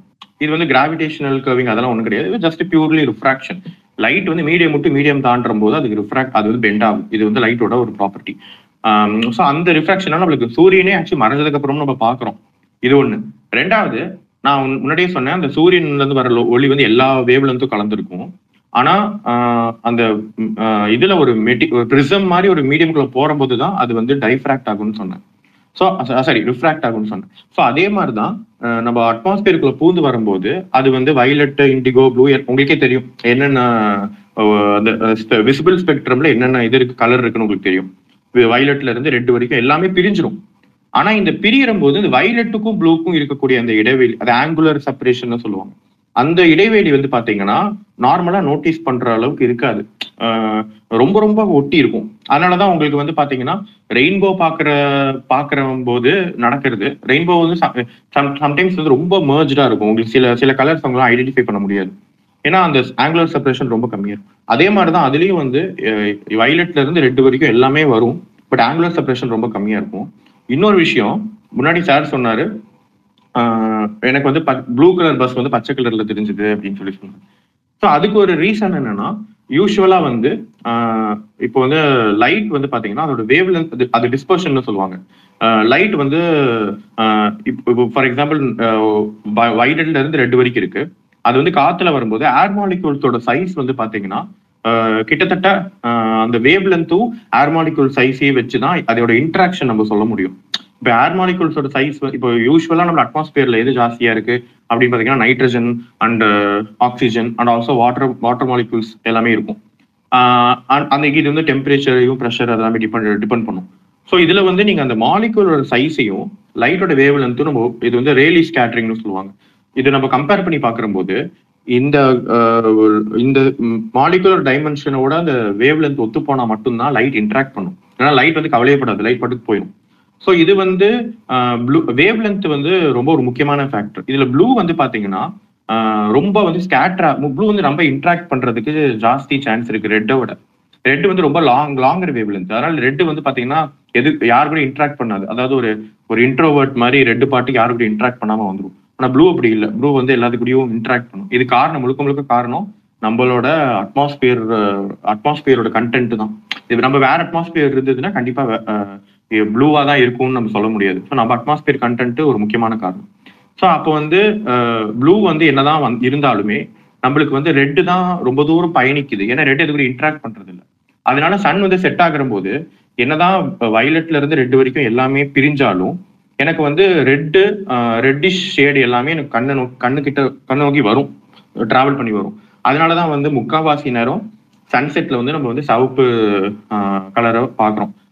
இதுவே அப்போ வந்து இந்த கிரீன் ஃபிளாஷ்னா என்ன அப்படின்ற ஒரு கேள்வி இருக்கும். நீங்க ரொம்ப உத்து பார்த்தீங்கன்னா கிரீன் ஃபிளாஷ் விட்டுருங்க, கிரீன் ரிம்முன்னு ஒன்று இருக்கு. கிரீன் ரிம்முன்னா என்னன்னா சூரியன் வந்து ஒரு டிஸ்க் மாதிரி தான். சூரியன் வந்து செட் ஆகிற போது நீங்க எவ்வளவு பேர் வந்து கடல் கன்னியாகுமரி போய் பார்த்துருப்பீங்க, இல்லை வேற எங்கேயாவது ஒரு மலைப்பகுதியில போய் சூரியனோட அஸ்தமனத்தை பார்த்துருப்பீங்கன்னு எனக்கு தெரியல. பட் அந்த சூரியன் வந்து கரெக்டா அந்த கடலுக்குள்ள போகிற போது அதோட அந்த ரிம்ல வந்து ஒரு கிரீன் கலர் லைட்டா ஒரு கிரீன் ஷேட் பார்க்கலாம். இது வந்து ஏன் கிரீன் தான் பார்க்க முடியுது, எல்லா கலரும் இருக்குல்ல, அப்போ வந்து ஏன் ப்ளூ பார்க்க முடியலன்னது சார் சொன்ன காரணம் தான். ப்ளூ வந்து ரொம்ப அதிகமா வந்து டிஸ்பர்ஸ் ஆயிடும். ஸோ அதனால நம்மளுக்கு வந்து கிரீன் வந்து வயலட் டு ப்ளூ ரொம்பவே டிஸ்பர்ஸ் ஆகும். ஸோ அதனால கிரீன் தான் நம்மளால பார்க்க முடியும். ஸோ அப்போ இது வந்து கிரீன் ஃபிளாஷ் கிடையாது, இது வந்து கிரீன் ரிம். ஆனா கிரீன் ஃபிளாஷ் பார்க்கணும்னா உங்களுக்கு என்ன ஒரு ஸ்பெசிபிக் கண்டிஷன் இருக்கு, என்னன்னா அந்த லைட் வர்றது இல்லை, அதாவது அந்த ஹாரிசான்ல சன் செட் ஆகுது, அதுல இருந்து உங்களுக்கு வரக்கூடிய லைட் இந்த டிஸ்டன்ஸ்ல வந்து இன்வர்ஷன் அப்படின்னு சொல்லுவாங்க. Inversion actually it's called as inversion. இதுல வந்து இன்வர்ஷன் இருக்கணும். அதாவது உங்களுக்கு யூஸ்வலா வந்து எப்படி இருக்கும்னா, நான் எக்ஸ்பிளைன் பண்றேன், டேர்ம் எக்ஸாக்ட்லி நான் மறந்துட்டேன். ஸோ என்னன்னா யூஸ்வலி உங்களுக்கு தெரியும், ஒரு ஏரியா வந்து ஹீட் பண்ணீங்கன்னா சூடான காத்து என்ன ஆகும்னா மேல போயிடும், கோல்டான காத்து கீழே வரும். இது வந்து கன்வெக்ஷன் சொல்லுவாங்க. கன்வெக்ஷன்ல நான் இந்த மாதிரி ஒரு இடத்துல வந்து பாத்தீங்கன்னா சர்ஃபேஸ்ல ஒட்டி இருக்கிறது வந்து சூடு இல்லாத காத்தா தான் இருக்கும். ஏன்னா கோல்டு ஏர் வந்து it's heavier then hot air. So hot ஏர்லாம் மேலே போகும். ஸோ இது வந்து யூஸ்வலி இப்படிதான் நடக்கும். இது இன்வெர்ட் ஆச்சுன்னா, இது எப்போ இன்வெர்ட் ஆகும்னா, எனக்கு வந்து இது என்னன்னு இது வந்து பாத்தீங்கன்னா இந்த இன்வெர்ஷன் லேயர்னு சொல்லுவாங்க. இது கரெக்டா அந்த சூடான காத்து வந்து கீழேயே இருக்கு, கோல்டான காத்து கொஞ்சம் மேல இருக்கு. ஸோ இது வந்து ரொம்ப ரொம்ப ரேர் இந்த மாதிரி நடக்கணும். அதுக்கு வந்து அட்மாஸ்பியர் ரொம்ப கிளியரா இருக்கணும். அந்த இடத்துல வந்து டஸ்ட் இல்ல டர்புலன்ஸ் இருக்கக்கூடாது. புயல் வர நேரத்துல எல்லாம் நீங்க கிரீன் ஃபிளாஷ் பார்க்கவே முடியாது. ஸோ இந்த மாதிரி ரொம்ப அட்மாஸ்பியர் வந்து ஸ்டேபிளா இருக்கிற டைம்ல இந்த இன்வெர்ஷன் நடக்கிறதுக்கு வாய்ப்புகள் இருக்கு. அந்த இன்வெர்ஷன் நடக்கிற போது அந்த ஒளி வரும்போது அந்த ஒளிக்கு வந்து ஒரு சிலிண்ட்ரிக்கல் லென்ஸ் மாதிரி ஆக்ட் பண்ணும். இந்த காத்து அந்த நடுவில் இருக்கக்கூடிய அந்த layer of atmosphere cylindrical lens மாதிரி ஆக்ட் பண்ணும். சிலிண்ட்ரிக்கல் லென்ஸுக்கு என்ன யூஸ்னா, ஆக்சுவலி சிலிண்ட்ரிக்கல் லென்ஸ் நிறைய பேர் தெரியும் உங்களுக்கு. நிறைய பேர் ஆக்சுவலி கண்ணாடியிலேயே ஆஸ்டிக்மேட்டிசம் இருக்கிறவங்களுக்கு சிலிண்ட்ரிக்கல் லென்ஸ் போடுவாங்க. ஸோ அந்த சிலிண்ட்ரிக்கல் லென்ஸ் வந்து மேக்னிஃபை பண்ணும் எல்லாத்தையும். ஸோ அந்த மேக்னிஃபிகேஷன் என்ன பண்ணுது, அந்த பச்சை கலர்ல, ஏன்னா நான் என்ன சொன்னேன், லைட் வந்து சூரிய ஒளியில எல்லா ஒளியும் இருக்கு, பச்சை ஒளியும் இருக்கு. ஆனா பச்சை வந்து ஆங்குலர் செப்பரேஷன் இருக்காது. அதாவது பச்சை வந்து ரொம்ப ஆரஞ்சு கூட எல்லோ கூட ரொம்ப ஒட்டி போயிருக்கும். நம்ம பச்சையை ரிம்மா தான் பார்க்க முடியும். ஒரு சூரியனோட டிஸ்க்கு மேல ஒரு குட்டி ரிம்மா பார்க்க முடியும். ஆனா அது வந்து தனியா பார்க்க முடியாது. தனியா பார்க்கணும்னா இந்த கண்டிஷன், இது இன்வெர்ஷன் லேயர் நடக்கணும். இன்வெர்ஷன் லேயர் நடந்ததுன்னா அந்த பச்சை வந்து பெருசாகும். பெருசாகிற போது ஆக்சுவலி மேல இமேஜ் ஷேர் பண்ணியிருந்தாங்கன்னா பாருங்க, அந்த பச்சை வந்து பெருசா தெரியும், மேக்னிஃபைடா தெரியும். ஸோ இதை வந்து அவங்க என்னன்னு சொல்றாங்கன்னா கிரீன் ஃபிளாஷ்ன்னு சொல்றாங்க. ஸோ கிரீன் ரிம் வந்து நான் பாக்குறது ரொம்ப ஈஸி. ஆனா கிரீன் ஃபிளாஷ் வரணும்னா மெயினான ஒரு விஷயம் அட்மாஸ்பியர் ரொம்ப ஸ்டேபிளா இருக்கணும். அண்ட் ஆல்சோ அந்த சிலிண்ட்ரிக்கல் லென்ஸ் மாதிரி உங்களுக்கு செட்டப் ஆச்சுன்னா உங்களுக்கு இது பார்க்கலாம். இது ஆக்சுவலி நிறைய போட்டோகிராஃபர்ஸோட பேஷன். நிறைய பேர். அதுவும் இன்னொன்னு என்னன்னா, இது உங்களுக்கு எப்ப வந்து நீங்க ஒரு இப்போ ஃபார் எக்ஸாம்பிள் நீங்க நாளைக்கே ஒரு சீஷோர் போறீங்க, அப்போ நீங்க வந்து எனக்கு நீ கிரீன் ஃபிளாஷ் தெரியுமா தெரியாதாங்கிறது நீங்க எப்படி கண்டுபிடிக்கலாம்னா, ஒருவேளை உங்களால சூரியனை வந்து வெறும் கண்ணுல பார்க்க முடிஞ்சதுன்னா, அதாவது நான் எப்ப சொல்றேன்னா ஹாரிசான்குள்ள போன ஆனதுக்கு அப்புறம், ஏன்னா அதுக்கு மேல இருக்கணும் கண்டிப்பா வெறும் கண்ணுல பார்க்க முடியாது, உங்களுக்கு ரொம்ப பயங்கர கூசும். பட் அந்த ஹாரிசான்குள்ள போகும்போது ஒரு அரைவாசிக்கு மேல போனதுக்கு அப்புறம் உங்களால சூரியனை வெறும் கண்ணுல பார்க்க முடியுது அப்படின்னா கண்டிப்பா கிரீன் ஃபிளாஷ் பார்க்க முடியாது. ஏன்னா வெறும் கண்ணுல பார்க்க முடியுதுனாலே அது வந்து ஃபுல் அண்ட் ஃபுல் ரெட்டிஷா இருக்கும். இல்ல சூரியன் வந்து முழுக்க முழுக்க ரெட்டிஷா இருக்கும். இப்போ சூரியன் முழுக்க முழுக்க ரெட்டிஷா இருந்ததுன்னா என்ன அர்த்தம்னா, அப்ப கிரீன் வந்து ரெட் வந்து டாமினேட் பண்ணுது. அப்ப ரெட் டாமினேட் பண்ணுதுன்னா அப்ப கண்டிப்பா மற்ற எல்லா லைட்டுமே வந்து ஸ்கேட்டர் ஆயிடுச்சுன்னு அர்த்தம். ஆனா உங்களுக்கு வந்து ஒரு லக்கி டேல உங்களுக்கு வந்து ரொம்ப சூரியன் வந்து பிரைட்டா இருக்கு, ஈவன் அது வந்து ஹாரிசான்குள்ள போயிட்டும் ரொம்ப பிரைட்டா இருக்கு, அந்த மாதிரி டைம்ல கண்டிப்பா நீங்க வந்து எக்ஸ்பெக்ட் பண்ணலாம். ஸோ அப்போ வந்து நீங்க என்ன ஏன் அந்த சூரியன் அவ்வளவு பிரைட்டா இருக்குன்னா, உங்களுக்கு வந்து அந்த இன்டர்மீடியேட்டா இருக்கக்கூடிய உங்களுக்கும் சன் அந்த ஹாரிசானுக்கும் இன்டர்மீடியேட்டா இருக்கக்கூடிய மெட்டீரியல் அது அட்மாஸ்பியர்ல வந்து அவ்வளோ வந்து அந்த blue light green light blue லைட்டையும் ஸ்கேட்டர் பண்ற அளவுக்கு அவ்வளோ மெட்டீரியல்ஸ் கிடையாது. மெட்டீரியல்ஸ் இருக்கும் பட் ஸ்டில் அவ்வளோ இருக்காது, டென்சரா இருக்காது. ஸோ அதான் கோல்ட் ஏர், அதான் நான் ஃபர்ஸ்டே சொன்னேன், கோல்ட் ஏர் கீழே இருக்கக்கூடாது. ஏன்னா கோல்ட் ஏர் இருந்தால் அது ரொம்ப டென்சர், அது வந்து எல்லாத்தையும் எடுத்துட்டுரும். ஸோ உங்களுக்கு கோல்ட் ஏர் வந்து மேலே போகணும், அந்த இன்வர்ஷன் நடக்கிற போது உங்களுக்கு இது தெரியும். ஸோ இது வந்து ஒரு பியூட்டிஃபுல்லான எஃபெக்ட், நான் இது வரைக்கும் பார்த்தது கிடையாது. எனக்கு தெரிஞ்சு இங்க லிசனர்ஸ் எவ்வளவு பேர் பார்த்துருப்பீங்கன்னு எனக்கு தெரியல, பட் இது கண்டிப்பா பார்க்கக்கூடிய ஒரு விஷயம். ரொம்ப ஆச்சரியமான விஷயம் என்னன்னா, இவ்வளோ பெரிய யூனிவர்ஸ்ல ஒரு star radiation, nuclear radiation emit பண்ணிட்டு இருக்கக்கூடிய ஒரு ஸ்டாரு நம்ம அட்மாஸ்பியர் விட்டு வெளியில போயிட்டோம்னா கண்டிப்பா நம்மளால இருக்க முடியாது. ஸோ நம்ம இருக்கோம் பட் ஆனால் நம்ம வந்து இந்த பூமிக்குள்ளேயே இருந்து நிறைய அழகை வந்து நம்மளால ரசிக்க முடியுது. இந்த நட்சத்திரத்தோட நம்ம கிட்ட க்ளோஸா இருக்கக்கூடிய நட்சத்திரத்தோட அழகை வந்து நம்மளால நிறைய விஷயம், நம்மளுக்கு சூரியன் வந்து நம்மள வந்து அந்த அஸ்தட்டிக் சென்ஸ் நம்மளுக்கு கொடுக்குது, அதை பார்க்குற போது என்ஜாய் பண்ண முடியுது. ஸோ அது வந்து எனக்கு ரொம்பவே ஆச்சரியமா இருக்கும். அண்ட் நெக்ஸ்ட் வந்து அடுத்ததா வந்து பார்த்தீங்கன்னா லிக்விட்ஸ் பத்தி சொல்லியிருந்தேன். ஸோ லிக்விட்ஸ் பத்தி என்னன்னா, யூஸ்வலி லிக்விட்ஸ்க்கு என்ன ஷேப் இருக்கும் அப்படிங்கிறது தான் இந்த புக்ல வந்து அவர் பேசியிருப்பார். சொல்லுங்க சார். நான் பேசல, அது மலைத்துளி பத்தி. சார் மலைத்துளி பத்தி நீங்க சொல்லல சார். ஓகே ஓகே அப்ப கோ ஹெட். ஓகே. சோ இல்ல சார், ஆக்சுவலி மலைத்துளி நான் வந்து நீங்க என்கிட்ட அந்த பிளாட்டோ எக்ஸ்பெரிமெண்ட் பத்தி சொல்ல சொன்னீங்க, அதனால அதுதான் நான் பேசலாம்னு இருக்கேன். டைம் இருக்குல்ல சார். Okay okay. சோ இப்போ பேசிக் ஓகே. சோ இப்போ வந்து பாத்தீங்கன்னா லிக்விட்ஸோட ஷேப் வந்து இப்போ சாலிட்ஸ்க்கு வந்து ஒரு ஷேப், நம்ம ஸ்கூல் படிக்கும்போது என்ன சொல்லிருப்பாங்கன்னா, லிக்விட்ஸ் வந்து எந்த நீங்க எதுல ஊத்துறீங்களோ அதோட ஷேப் எடுத்துக்கும், எந்த பாத்திரத்துல இப்போ ஒரு கிளாஸ்ல ஊத்தீங்கன்னா கிளாஸோட ஷேப் எடுத்துக்கும். சோ லிக்விட்ஸுக்குங்கிறதுக்கு அதுக்கு ஒரு இன்ஹேரண்ட் ஷேப் இல்ல அப்படின்லாம் சொல்லுவாங்க, பட் ஆனா அதெல்லாம் தவறு. லிக்விட்ஸ்க்கு ஆக்சுவலி ஷேப் இருக்கு. அது வந்து ஸ்பேஸுக்கு போனவங்களுக்கு கண்டிப்பா ஸ்பேஸ் கிராவிட்டி மைக்ரோ கிராவிட்டியில இருந்தவங்களுக்கு தெரியும். ஏன்னா மைக்ரோ கிராவிட்டியில வந்து நீங்க ஒரு தண்ணியை வந்து நீங்க ஊத்துறீங்கன்னா அது வந்து ஸ்பெரிக்கல் ஷேப் எடுத்துக்கும். ஸோ அப்போ வந்து இந்த ஸ்பெரிக்கல் ஷேப் வந்து ஏன் லிக்விடுக்கு இருக்கு அப்படிங்கிறது வந்து அது ஒரு நிறைய பேருக்கு தெரிஞ்ச விஷயம் தான். ஏன்னா லிக்விடுக்கு வந்து சர்ஃபேஸ் டென்ஷன் அப்படின்னு ஒரு விஷயம் இருக்கு, ஒரு ப்ராப்பர்ட்டி இருக்கு. சாலிட்ஸ்க்கு இது கிடையாது. ஸோ லிக்விட்ஸ்ல சர்ஃபேஸ் டென்ஷன்னால என்ன ஆகும்னா, லிக்விட் வந்து ஒரு எல்லா பக்கமும் ஈக்குவலான ஒரு அதோட சர்ஃபேஸ்ல வந்து ஒரு ஈர்ப்பு இருக்கும், உள்நோக்கிய ஒரு ஈர்ப்பு இருக்கும். ஏன்னா யூஸ்வலா வந்து லிக்விட்ஸா இருக்கட்டும் சாலிட்ஸா இருக்கட்டும் அது எல்லாமே அணுக்களால் உருவானது. அந்த அணுக்கள் எல்லாமே வந்து ஒரு மாலிக்யூல், ஃபார் எக்ஸாம்பிள் வாட்டர் எடுத்துக்கோங்க. வாட்டர் வந்து பாத்தீங்கன்னா 2-3 வாட்டர் மாலிக்யூல்ஸ்ல நடுவுல ஹைட்ரஜன் பாண்டிங் இருக்கும். இப்போ வந்து நீங்க ஒரு பஸ்ஸுக்குள்ள இருக்கீங்கன்னு வச்சுக்கோங்க, பஸ்ஸுக்குள்ள உள்ள இருக்கிறவங்களாம் நல்லா சேஃபா இருப்பாங்க.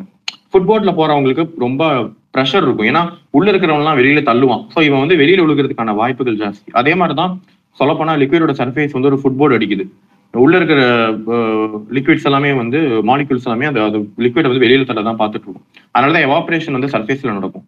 ஏன்னா உங்களுக்கு கரெக்டா ஒரு குறிப்பிட்ட எனர்ஜி கொடுத்தா அந்த வெளியில இருக்கிறது வந்து எஸ்கேப் ஆயிடும், வேப்பர் ஆயிடும். ஸோ அதனால லிக்விட் வந்து இந்த விஷயத்தினாலதான் அதுக்கு சர்ஃபேஸ் டென்ஷனுமே இருக்கு. ஏன்னா இந்த லிக்விட் என்ன பண்ணுவோம்னா, it tries to maintain a surface, ஒரு சர்ஃபேஸ் அது it wanted to have a surface. ஏன்னா அப்பதான் மினிமம் எனர்ஜி இருக்கும்.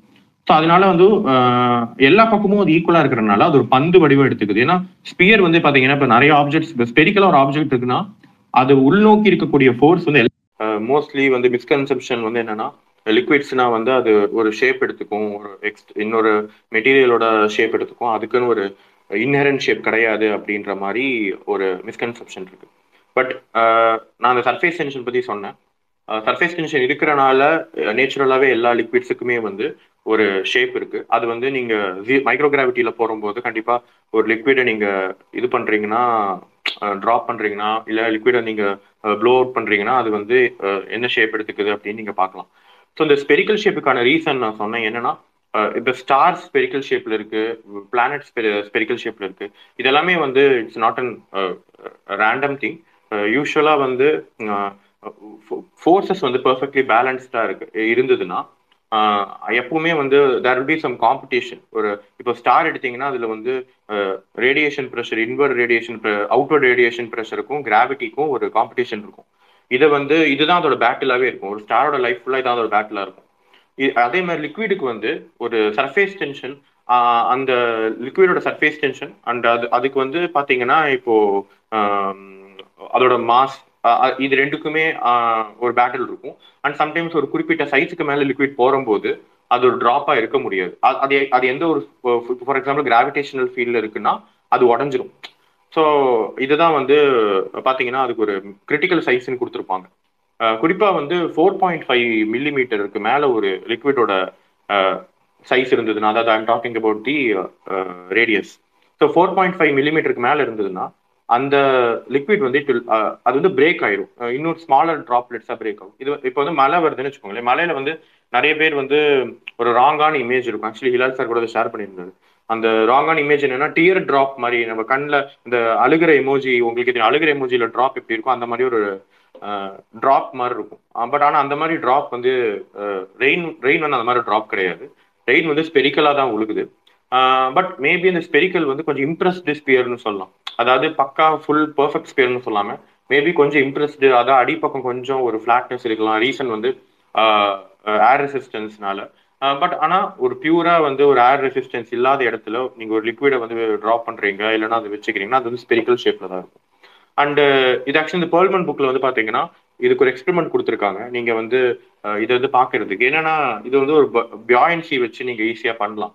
எப்படின்னா யூஸ்வலா வந்து எண்ணெய் இருக்கு பாத்தீங்களா, எண்ணெய் வந்து தண்ணியில நீங்க எண்ணெய் போட்டீங்கன்னா அது மிதக்கும், தண்ணியில வந்து ஆயில் வந்து இமர்ஸ் ஆகாது. ஆனா இதுவே வந்து ஆல்கஹால்ல போட்டீங்கன்னா உள்ள சிங்க் ஆயிடும் ஆயில். நீங்க எந்த ஆயில் வேணா எடுத்துக்கலாம், லைக் வீட்டுல நம்ம யூஸ் பண்றோம் எந்த ஆயில் வேணா. இப்ப ஆல்கஹாலுக்கு பஞ்சம் இல்லை, நம்ம கிட்ட அதுக்கு சானிடைசர் இருக்கு. ஸோ நீங்க ரெண்டையும் வந்து 1:1 ரேஷியோல மிக்ஸ் பண்ணி நீங்க வந்து ஒரு இங்க் ஃபீலர் மூலமா ஆயில நீங்க உள்ள போர் பண்றீங்கன்னா ஸோ அந்த ஆயில் வந்து பாத்தீங்கன்னா ஒரு ஸ்பெரிக்கலா வந்து தண்ணிக்குள்ள இருக்கும். அதாவது மேல வந்துருச்சுன்னா ஃபிளாட் ஆயிரும். இப்போ யூஸ்வலா தண்ணியில நம்ம ஆயில் ஊற்றினா அது மேல இருக்கும், ஃபிளாட்டா இருக்கும், டிஸ்க் மாதிரி இருக்கும். இதுவே நீங்க ஆல்கஹால்குள்ள இப்ப தண்ணிக்குள்ள தேன் ஊத்துறீங்கன்னா தேன் வந்து அடியில போகும், அடியில போனா அடியில போய் ஃபிளாட் ஆயிடும். ஸோ அதே மாதிரிதான் ஆயில வந்து நீங்க ஆல்கஹால் ஊத்திங்கன்னா அடியில போயிடும், ஸோ சிங்க் ஆயிடும். ஸோ நம்ம கரெக்டா அந்த ரேஷியோல வச்சு பண்ணோம்னா அது வந்து நடுவுல கரெக்டா மேபி அந்த சர்ஃபேஸுக்கும் கீழே இருக்கிற பாட்டமுக்கும் நடுவுல எங்கேயாவது அந்த ஒரு ஸ்பெரிக்கலா வந்து அது சஸ்பெண்ட் ஆகலாம். நீங்க வந்து இதை அட்ஜஸ்ட் பண்ணிக்கலாம். உங்களுக்கு ஃபார் எக்ஸாம்பிள் அந்த லிக்விட் வந்து ரொம்ப கீழே போகுது, அந்த ஆயில் வந்து ரொம்ப கீழே போகுதுன்னா நீங்க கொஞ்சம் தின்னு தண்ணி எக்ஸ்ட்ரா ஊத்திட்டு இந்த மாதிரி அட்ஜஸ்ட் பண்ணி கரெக்டா அதை சென்டர்ல கொண்டு வந்து நிறுத்தலாம். இந்த மாதிரி அதை ஆக்சுவலி பெர்ல்மன் இந்த எக்ஸ்பெரிமெண்ட் தான் சொல்லியிருப்பாரு. இதை வந்து அவர் என்ன பண்ணுவாருன்னா நீங்க ஒரு ஸ்டிக்கு இல்லைன்னா ஒரு குச்சி வச்சு நீங்க அந்த கரெக்டா அந்த ஆயில வந்து நீங்க போக் பண்ணி நீங்க வந்து அந்த குச்சியை சுத்தினீங்கன்னா அந்த ஆயில் வந்து என்ன ஆகும்னா ஆக்சுவலி ஆயில் வந்து பாத்தீங்கன்னா அது ஒரு ஸ்பியரா இருக்கு. பட் அந்த ஸ்பியர்ல பெர்ஃபெக்ட்லி பேலன்ஸ்டா இருக்கிறதுனாலதான் ஸ்பியரா இருக்கு. ஏன்னா ஆயிலுக்குன்னு ஒரு சர்ஃபேஸ் டென்ஷன் இருக்கும் அண்ட் அந்த ஆயிலோட மாஸ் பெர்ஃபெக்ட்லி பேலன்ஸ்டா இருக்கிறதுனால ஸ்பியரா இருக்கு. இப்போ வந்து நீங்க என்ன பண்றீங்க, ஆயில சுத்துறும் போது அஃப்கோர்ஸ் அதுல சென்ட்ரிஃபியூகல் ஃபோர்ஸ் ஒரு ஆக்சுவல் ஃபோர்ஸ் கிடையாது, ஒரு ஃபிக்ஷியஸ் ஃபோர்ஸ் தான். பட் நம்ம சுத்துறனால ஒரு சென்ட்ரிஃபியூகல் அந்த ஆயில் வந்து அந்த ஸ்பியர் வந்து எல்லா பக்கமும் அப்படியே ஷியர் ஆகும். ஷியர்னா அப்படியே அது வந்து ஒன்றும் இல்லை, பஞ்சுமெட்டையை சுத்துறும் போது அந்த பஞ்சுமெட்டை எல்லா சைடும் போகுது இல்லை, அந்த மாதிரி அந்த ஆயில் வந்து அப்படியே எல்லா பக்கமும் போகும். அது அப்படியே ஃபிளாட்டன் ஆகும். அப்புறம் அது வந்து சொல்லப்போனா ரிங்கா மாறிடும். ரிங்கா ஏமாறுது. இப்போ ரிங்கா ஏமாறுது அப்படின்னு பாத்தீங்கன்னா, அந்த குறிப்பிட்ட அந்த ஆங்குலர் மொமெண்டம் அதிகமா ஆகுற போது அந்த அந்த லிக்விட் வந்து ஒரு டோனட் ஷேப் எடுத்துக்கும். டோனட் ஷேப் எடுத்துட்டு, ஆனா நீங்க திருப்பியும் அந்த ஸ்பின்னை நீங்க சுத்துறதை நிறுத்திட்டீங்கன்னா திருப்பி அந்த ஆயில் வந்து ஒன்னா அப்படி மெதுவா ஒன்னா சேரும். இல்லைன்னா 2-3 டிராப்லெட்ஸ் ஆயிருக்கும், நீங்க திருப்பி அதை ஒன்னா சேர்த்தலாம். அந்த ஆயில் வந்து 2-3 டிராப்லெட்ஸ் ஆயிருந்துச்சுன்னா நீங்க திருப்பி அதை வந்து அந்த ஸ்டிக்கை வச்சு நீங்க ஒன்னா சேர்த்து பெரிய ட்ராப் ஆக்கலாம். ஸோ இது வந்து ஒரு ரொம்ப நல்ல எக்ஸ்பெரிமெண்ட், உங்களுக்கு நீங்க பண்ணி பார்க்கலாம், வீட்லயே கூட பண்ணி பார்க்கலாம். ஆக்சுவலி எனக்கு இது ரொம்ப இன்ட்ரெஸ்டிங்கா இருந்தது. ஏன்னா இந்த இந்த ஆயில் வந்து இந்த ஸ்பியர் வந்து ஒரு டோனட் ஷேப்பா மாறுறது, இந்த இது வந்து இது வந்து இந்த மாதிரி விஷயம் வந்து இட்ஸ் மோர் கனெக்டட் வித் வார்டெக்ஸ்ன்னு சொல்லுவாங்க. வார்டெக்ஸ் கடலுக்குள்ள வந்து வார்டெக்ஸ் பபிள்ஸ் எல்லாம், இப்போ டைவர்ஸ் கடலுக்குள்ள தண்ணி சீ டைவர்ஸ் இருப்பாங்கல்ல, அவங்க வந்து கடலுக்குள்ள வார்டெக்ஸ் பபிள்ஸ் பண்ணுவாங்க. வார்டெக்ஸ் பபிள்னா தண்ணியில வந்து ஒரு ஒரு நம்மளோட இது ஒரு உளுந்த வடை மாதிரி ஒரு டோனட் ஷேப்ல அது அப்படியே அந்த பபுள் மட்டும் போகும். ஸோ அது வந்து ஸ்டேபிளா இருக்கும். ஸோ நீங்க பாத்தீங்கன்னா அந்த இப்போ உங்களுக்கு டோனட் இருக்குல்ல, டோனட்டுக்கு மேல வந்து காத்து, நடுவுல காத்து, நடுவுல ஆனா அந்த அந்த ஓட்டைக்கு மேலைக்கு நடுவுல மட்டும் வடை இருக்கும். ஸோ மேலையும் காத்து சென்டர்லயும் காத்து இருக்கு. ஆனா இதுவே தண்ணிக்குள் வந்து டோனட் பபுள்னா எப்படின்னா, மேல தண்ணி, நடுவுலையும் தண்ணி, பட் அந்த சென்டர்ல மட்டும் ஏர் இருக்கும். ஸோ இது வந்து டோனட் பபுள், அந்த பபுள்ஸ் இது வந்து வார்டெக்ஸ்னு வார்டெக்ஸ் ரிங்ஸ்னு சொல்லுவாங்க. ஸோ இது வந்து நிறைய அட்வான்ஸ்டு பிசிக்ஸ்ல, நியூக்ளியர் பிசிக்ஸ்ல எல்லாம் கூட ஒரு எக்ஸ்பிளைன் பண்றதுக்கு, ஒரு நியூக்ளியஸ்குள்ள நடக்கக்கூடிய இன்டராக்ஷன்ஸ் எக்ஸ்பிளைன் பண்றதுக்கு இந்த வார்டெக்ஸ் அப்படின்னு சொல்லி இதை யூஸ் பண்ணிட்டு இருக்காங்க. ஸோ அதனால இது வந்து ஒரு நல்ல ஒரு எக்ஸ்பெரிமெண்ட், உங்களுக்கு பாக்குறதுக்கும் அந்த ஃபர்தரா அதை பாண்டர் பண்றதுக்கும் ஒரு பியூட்டிஃபுல்லான எக்ஸ்பெரிமெண்ட். ஸோ ஐ திங்க் இது இந்த 2 விஷயத்தோட நான் முடிச்சுக்கிறேன். அண்ட் இப்போ வந்து நடராஜன் சார் வந்து பெர்பெக்சுவல் மோஷன் மிஷின்ஸ் பத்தி பேசுவார். இதுல பெர்பெக்சுவல் மோஷன் பத்தி ஒரு ஸ்மால் ஹிண்ட் மட்டும் கொடுத்துக்கிறேன், அது ஒரு பெரிய டாபிக். ஸோ இது பெரல்மேன் புக்ல பேசப்பட்டிருக்கக்கூடிய விஷயம் அப்படின்றதுனால இந்த இந்த இந்த டாபிக்கை கவர் பண்ணிடலாம் அப்படின்னு சொல்லி ஒரு ஐடியா வச்சுருக்கோம். எல்லாருக்குமே கேட்க நிறைய பேர் நிறைய இடங்கள்ல கேட்கக்கூடிய கேள்வி, ஈவன் ஹிலால் நமக்கே நிறைய கொஸ்டின்ஸ் வரும். என்ன அப்படின்னா, ரிகார்டிங் பெர்ஃபெக்சுவல் மோஷன்ஸ் பற்றி சொல்லுங்க அப்படின்னு. ரீசெண்டாக போன வாரம் கூட நான் பார்த்துருந்தேன், அவருக்கு கேட்டிருந்தாங்க பெர்ஃபெக்சுவல் மோஷன் பற்றி எக்ஸ்பிளைன் பண்ண சொல்லி கேட்டிருந்தாங்க. பட் எனிஹவ் நிறைய இடங்கள்ல எக்ஸ்பிளைன் பண்ணுறோம், இது ஏன் பாசிபிள், ஏன் பாசிபிள் இல்லை அப்படின்னு சொல்லி நிறைய இடங்கள்ல எக்ஸ்பிரிமெண்ட்டாக வந்திருக்கும். இன்ஃபேக்ட் ஒரு சில சயின்டிஸ்ட் என்ன சொல்றாங்க அப்படின்னா, பிக்கஸ்ட் ஸ்கேம் இந்த ஹிஸ்ட்ரி அப்படின்னு சொல்லி பார்த்தீங்கன்னா பெர்பெக்சுவல் மோஷன் மிஷின்ஸ் தான் அப்படின்னு சொல்றாங்க. இப்போ நம்ம ஊரில் பார்த்தீங்க அப்படின்னா ஸ்கேம் அப்படின்னு பார்த்தீங்கன்னா ஈமுகோலி அந்த பிஸ்னஸ், எம்எல்எம் அப்படின்னு சொல்லி நிறைய பிஸ்னஸ் இருக்கு. ஸோ அதாவது இல்லாத இடத்தெல்லாம் வித்துட்டு போயிட்டு இருக்கு, போனதா வரலாறுலாம் இருக்கு. சிட் ஃபண்ட்ல போட்டு ஏமாத்துறாங்க. ஆனா பல பெரிய பெரிய ஆட்களையே இந்த ஒரே ஒரு பெர்ஃபெக்சுவல் மோஷன் உருட்டை வச்சு உருட்டி ஏமாத்திருக்காங்க. அப்போ இந்த இதனுடைய கான்செப்ட் என்னன்னா, இதனுடைய அடிப்படை என்னன்னா, அதாவது கண்டினியூஸா ஒரு இயக்கம் நடந்துகிட்டே இருக்கிறது தான் வந்து பெர்ஃபெக்சுவல் மோஷன். நீங்க வெளியில இருந்து எனர்ஜி நீங்க சப்ளை பண்ணாம, ஃபார் எக்ஸாம்பிள் இப்ப வீட்டுல ஒரு கிரைண்டர் இருக்குது, கிரைண்டருக்கு நீங்க வந்து வெளியில இருந்து பவர் சப்ளை கொடுக்குறீங்க, அந்த பவர் சப்ளை கொடுக்க அது ரொட்டேட் ஆகிட்டே இருக்கு. ஒருவேளை நீங்க பவர் சப்ளை நிப்பாட்டிட்டீங்கன்னா, நீங்க எனர்ஜி கொடுக்கலன்னா அது நின்று போயிடும் இல்லைங்களா. ஆனா இந்த இந்த பெர்பெக்சுவல் மோஷன்ஸ் அப்படின்றது கம்ப்ளீட்லி டிஃப்ரெண்ட் மெக்கானிசம். அதாவது தியரட்டிசஸ் பண்ணிருக்கிறது என்னன்னா, நீங்க எனர்ஜியே வெளியில இருந்து எனர்ஜி சப்ளை பண்ணாமலே இது கண்டினியூஸா இயங்கிக்கிட்டே இருக்கும், எனர்ஜி சப்ளை பண்ணிட்டு இல்லாமலே இயக்கத்தை கொடுத்துக்கிட்டே இருக்கும் அப்படின்னு சொல்லி சொல்லியிருந்தாங்க. நிறைய மாடல் இருந்தது, மேக்னெட்டை வச்சு பிளான் பண்ணாங்க, அதுக்கப்புறம் வீல்ஸை வச்சு பிளான் பண்ணாங்க. இப்போ சமீபத்தில் கூட ஒரு இது ட்வீட் ஷேர் பண்ணியிருந்தாங்க. எப்படின்னா, லைக் ரொட்டேட்டிங் வீல்ஸில் அதனுடைய எண்டில் வெயிட்டை ஆட் பண்ணி ரொட்டேட் பண்ணாங்க. இந்த மாதிரிலாம் வாய்ப்பு இருக்குது அப்படின்னு சொல்லி சொன்னாங்க. அடிக்கடி வந்து இவர் ராகவ் சொல்லுவார். ஸோ சிமெட்ரி பற்றி நிறைய பேசுவார் ராகவ். இந்த பெர்ஃபெக்சுவல் மோஷனும் ஏன் ஃபெயிலியர் ஆகுது அப்படின்னு சொல்லி கேட்டிங்கன்னா, பை மீன்ஸ் ஆஃப் சிமெட்ரி தான். ஸோ இந்த இதில் என்ன ஆகுன்னா, ஒரு வீலில் வந்து பெர்ஃபெக்சுவல் மோஷனுக்கு எடுத்துகிட்டு போனீங்கன்னா, சிமெட்ரி பாயிண்ட்டை நீங்கள் கால்குலேட் பண்ணிங்கன்னா, ஒரு பக்கம் அந்த வீலினுடைய ஒரு பக்கம் அது வந்து ஃபார் எக்ஸாம்பிள் ஒரு 8 லைன்ஸ் இருந்ததுன்னா, ஒரு பக்கம் 5 லைனும் இன்னொரு பக்கம் 3 லைனுமோ ஒதுங்கிடுமா.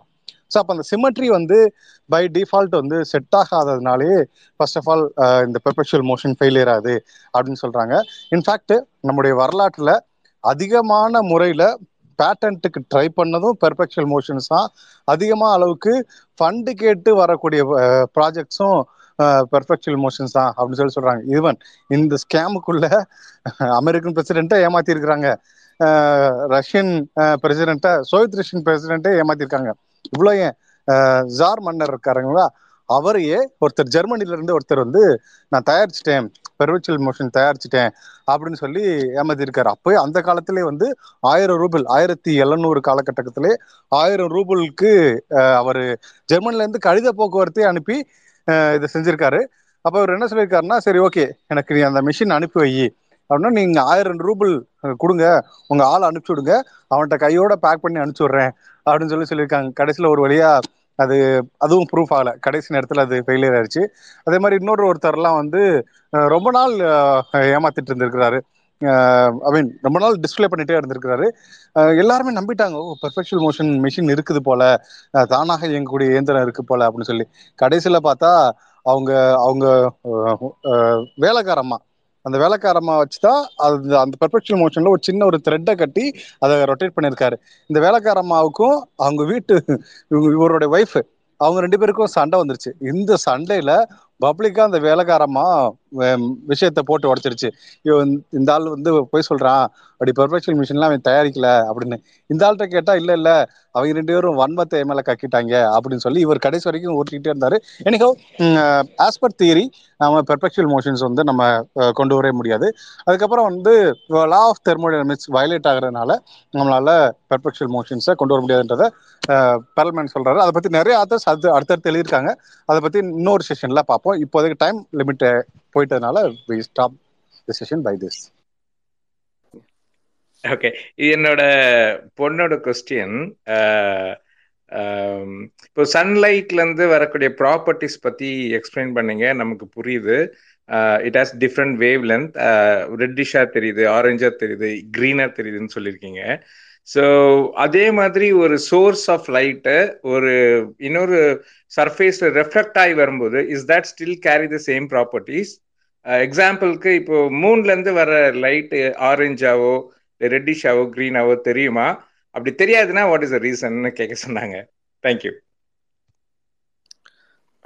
ஆக்சுவலாக ஓகே, ஆக்சுவலாக வந்து மூன் வந்து பார்த்தீங்கன்னா நம்மளுக்கு ஒயிட்டாக தான் தெரியுது. ஸோ எனி ஒயிட் கலர் வந்து நம்ம வந்து அதை வந்து பிரிக்க முடியும், அதாவது நான் சொன்ன அந்த ஒளிகளாக பிரிக்க முடியும். ஆனால் இதுவே வந்து நீங்கள் உங்கள் முன்னாடி ஒரு 5 வருஷம் 10 வருஷத்துக்கு முன்னாடிலாம் நீங்கள் ரோட்டில் போகும்போது உங்களுக்கு வந்து ஒரு மஞ்சள் கலர் லைட் எரிஞ்சிட்டு இருக்கும். அது வந்து பார்த்தீங்கன்னா சோடியம் வேப்பர் லேம்ப்னு சொல்லுவாங்க. அந்த அந்த மஞ்சள் கலர் லைட்டை வந்து நீங்கள் வந்து மஞ்சளாக 2 லைனாக மட்டும்தான் பிரிக்க முடியுமே தவிர மஞ்சளாக மட்டும்தான் பிரிக்க, வேற எந்த லைட்டை ஒளி அதுலேருந்து கொண்டு வர முடியாது. பட் ஆனால் எதுவுமே பர்ஃபெக்ட் கிடையாது, எல்லாமே வந்து கோஹரன்ஸ் வந்து பர்ஃபெக்ட்லி கோஹரன்ட்னு சொல்ல மாட்டாங்க. அதான் என்ன அர்த்தம்னா கலப்படம், அதுலேயும் ஒரு கைண்ட் ஆஃப் அந்த வைப்ரேஷன்ல கொஞ்சம் கலப்படங்கள் இருக்கும். ஸோ அதனால நம்மளுக்கு வந்து அதுலேயும் ரெயின்போ மாதிரி ஸ்பெக்ட்ரம் கிடைக்க வாய்ப்பு இருக்கு. பட் ஆனால் தியரிட்டிக்கலா பார்த்தோம்னா வெள்ளை ஒயிட் லைட்ல இருந்து நம்மளால வந்து ஸ்ப்ளிட் பண்ண முடியும் மற்ற டிஃப்ரெண்ட் வேவ்லென்ஸா. ஆனால் இதுவே வந்து ஒரு பர்டிகுலர் கலர்ல வருதுன்னா, இப்போ பச்சை கலர் செடி இருக்கு, அந்த செடியோட இதை நம்ம இது பண்ணணும்னா அதுல வந்து கண்டிப்பா நம்மளால வந்து மற்ற டிஃப்ரெண்ட் கலர்ஸா பிரிக்க முடியாது. ஸோ நிலாவோட கலரை நம்ம நிலாவோட லைட்டை வந்து நம்ம பிரிக்க முடியும், ஏன்னா அது வந்து ஒயிட்டா இருக்கிறதுனால நம்மளால அதை பிரிக்க முடியும். Okay okay, thank you. நீங்க பிரேம் சார், நடராஜன் சார், நீங்க பேசுங்க. நான் வந்து 2-3 பாயிண்ட் ஆட் பண்ணலான்னு இருந்தேன். இந்த ஹிலால் சார் பேசும்போது அக்வாடக் பத்தி பேசிட்டு இருக்கும்போது அப்போ வந்து ஏன் கண்ணலுக்குள்ள கொண்டு வரல அப்படின்னு ஒரு பாயிண்ட் சொல்லிட்டு இருந்தாங்க. அதாவது நம்ம வந்து பாஸ்கல்ஸ் பிரின்சிபல்ஸ்ன்னு ஒன்று படிச்சிருக்கிறோம். அதாவது ஒரு 4 தண்ணி பாட்டில வந்து ஒரு டியூப் வச்சு கனெக்ட் பண்ணிட்டு தண்ணி ஊற்றணும்னா எல்லா பாட்டிலையும் வந்து தண்ணியோட மட்டம் வந்து ஒரே லெவல்ல தான் இருக்கும் அப்படிங்கிறது பாஸ்கல்ஸ் பிரின்சிபல். இது வந்து 17th செஞ்சுரியில தான் கண்டுபிடிச்சிருக்காங்க. அந்த அக்வாடக்ட்ங்கிறது வந்து நான் இப்போ இது கூகுள் பண்ணி பார்த்தேன், அது 2nd செஞ்சுரியிலே வந்து பில்ட் பண்ணியிருக்காங்க. மேபி அந்த டைம் வந்து அந்த சயின்டிஃபிக் பிரின்சிபல்ஸ் வந்து தெரியலை, அதனால அப்படி இருக்கலாம் அப்படிங்கிறது ஒரு பாயிண்ட் சொல்ல வந்தேன். அப்புறம் இன்னொன்று வந்து என்னன்னா, ஒரு லைட் கேஷுவலான ஒரு பாயிண்ட், கல்கண்டு மேகசின் பற்றி பேசிகிட்டு இருந்தோம். அதில் அது வந்து அந்த காலத்து வாட்ஸ்அப் மாதிரி பாதி செய்திகளை வந்து நம்பலாம், பாதி செய்திகளை வந்து நம்ப முடியாது. எனக்கு என்ன ஞாபகம் இருக்கிறது வந்து, ஒரு கேள்வி பதிலில் வந்து ஒரு கேள்வி கேட்டிருந்தாங்க, நம்ம அந்த காலத்து சிஆர்டி எல்இடி டிவி வரக்கு முன்னாடி சிஆர்டி டிவி உண்டுல, இந்த கேத்தோட டியூப் வச்சு உள்ள டிவி, அதில் வந்து நம்ம சுவிட்சை ஆன் பண்ணோடனே ஃபஸ்ட்டு சவுண்டு தான் வரும். அப்புறம் கொஞ்ச நேரம் கழிச்சு தான் அந்த படம் வர ஆரம்பிக்கும்.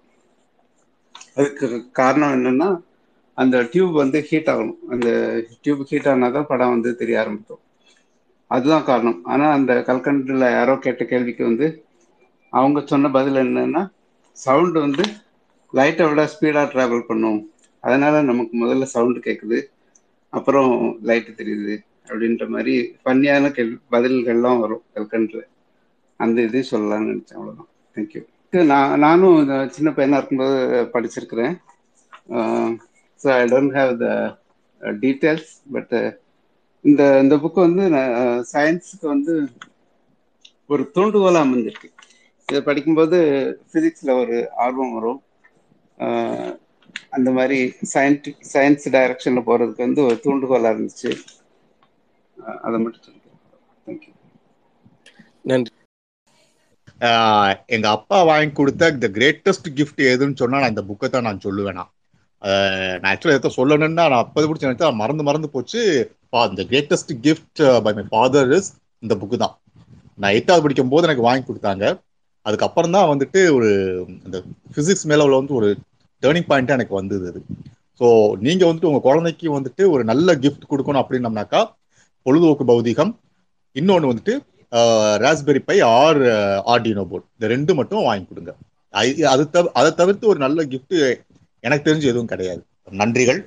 நல்லா இன்னைக்கு போச்சு, எனக்கு ரொம்ப திருப்தியாக இருந்தது இன்னைக்கு பேச்சு கொடுத்தது. எவ்வளோ தூரம் உங்களுக்கு புரிஞ்சதுன்னு தெரில, எனக்கு நல்லா திருப்தியாக இருந்தது. எவ்வளோ தூரம் என்ஜாய் பண்ணாங்கன்னு தெரில எனக்கு. ரொம்ப நன்றி. நன்றி சார், சிறப்பாக இருந்துங்க சார். ஆக்சுவலாக வந்து இதில் ஒரு சேலஞ்ச் என்னென்னா, இது நிறைய விஷயங்களுக்கு இந்த படத்தோட உதாரணங்களோட சேர்ந்து படிக்கும்போது நம்ம நல்லா கற்பனை பண்ண முடியும். ஸோ ஒளி வடிவில் வந்து கேட்கும்போது கொஞ்சம் நான் சிங்க் ஆயிருந்துருக்கலாம் உங்களுக்கு, பட் இதை புத்தகத்தில் நீங்கள் படிக்கும்போது உங்களுக்கு முழுமையாக புரியும். ஸோ இந்த இந்த இந்த டாக்கோட நிகழ்வோட நோக்கம் என்னென்னா, இந்த புத்தகத்தை இன்னும் நிறைய பேருக்கு அறிமுகப்படுத்தணும். இது இன்னும் இதெல்லாம் வந்து கிடைக்குதா அப்படிங்கிற கேள்வியோட நிறைய பேர் இருக்காங்க. தமிழில் 2 பாகங்களும் இன்னமும் ஃபுல் சர்க்குலேஷனில் பிரிண்ட் ஆகுது நிறைய பப்ளிகேஷன்ஸில். நீங்கள் மறக்காமல் தமிழில் கிடைச்சதுன்னா வாங்கி படிங்க. அதை வாங்கி படிக்கும்போது இந்த நிகழ்வில் கேட்டது இன்னும் உங்களுக்கு சுவையாக இருக்கும். அந்த பட உதாரணங்களோட புத்தகத்தில் படிக்கிறதுக்கு நல்லாயிருக்கும். ஸோ கலந்துக்கிட்ட எல்லாருக்கும் நன்றி. மீண்டும் ஹிலால் சார் சொன்ன மாதிரி தான், நீங்கள் யாருக்காவது கிஃப்ட் கொடுக்குன்னு நினச்சிங்கன்னா அவங்களுக்கு நீங்கள் செய்யக்கூடிய மிகச்சிறந்த ஒரு நல்ல புத்தகம் இதுவாக இருக்கும் இந்த இந்த இந்த அறிவியல் புத்தகம். அது நீங்களும் உங்கள் நண்பர்கள் வட்டத்தில் அறிமுகப்படுத்துங்க. அண்ட் எப்பவும் போல் நம்ம அறிவியல் தமிழால் எப்பவும் இணைஞ்சிருப்போம். உங்கள் எல்லாருக்கும் ரொம்ப நன்றி. அடுத்த நிகழ்வில் சந்திப்போம். தேங்க்யூ.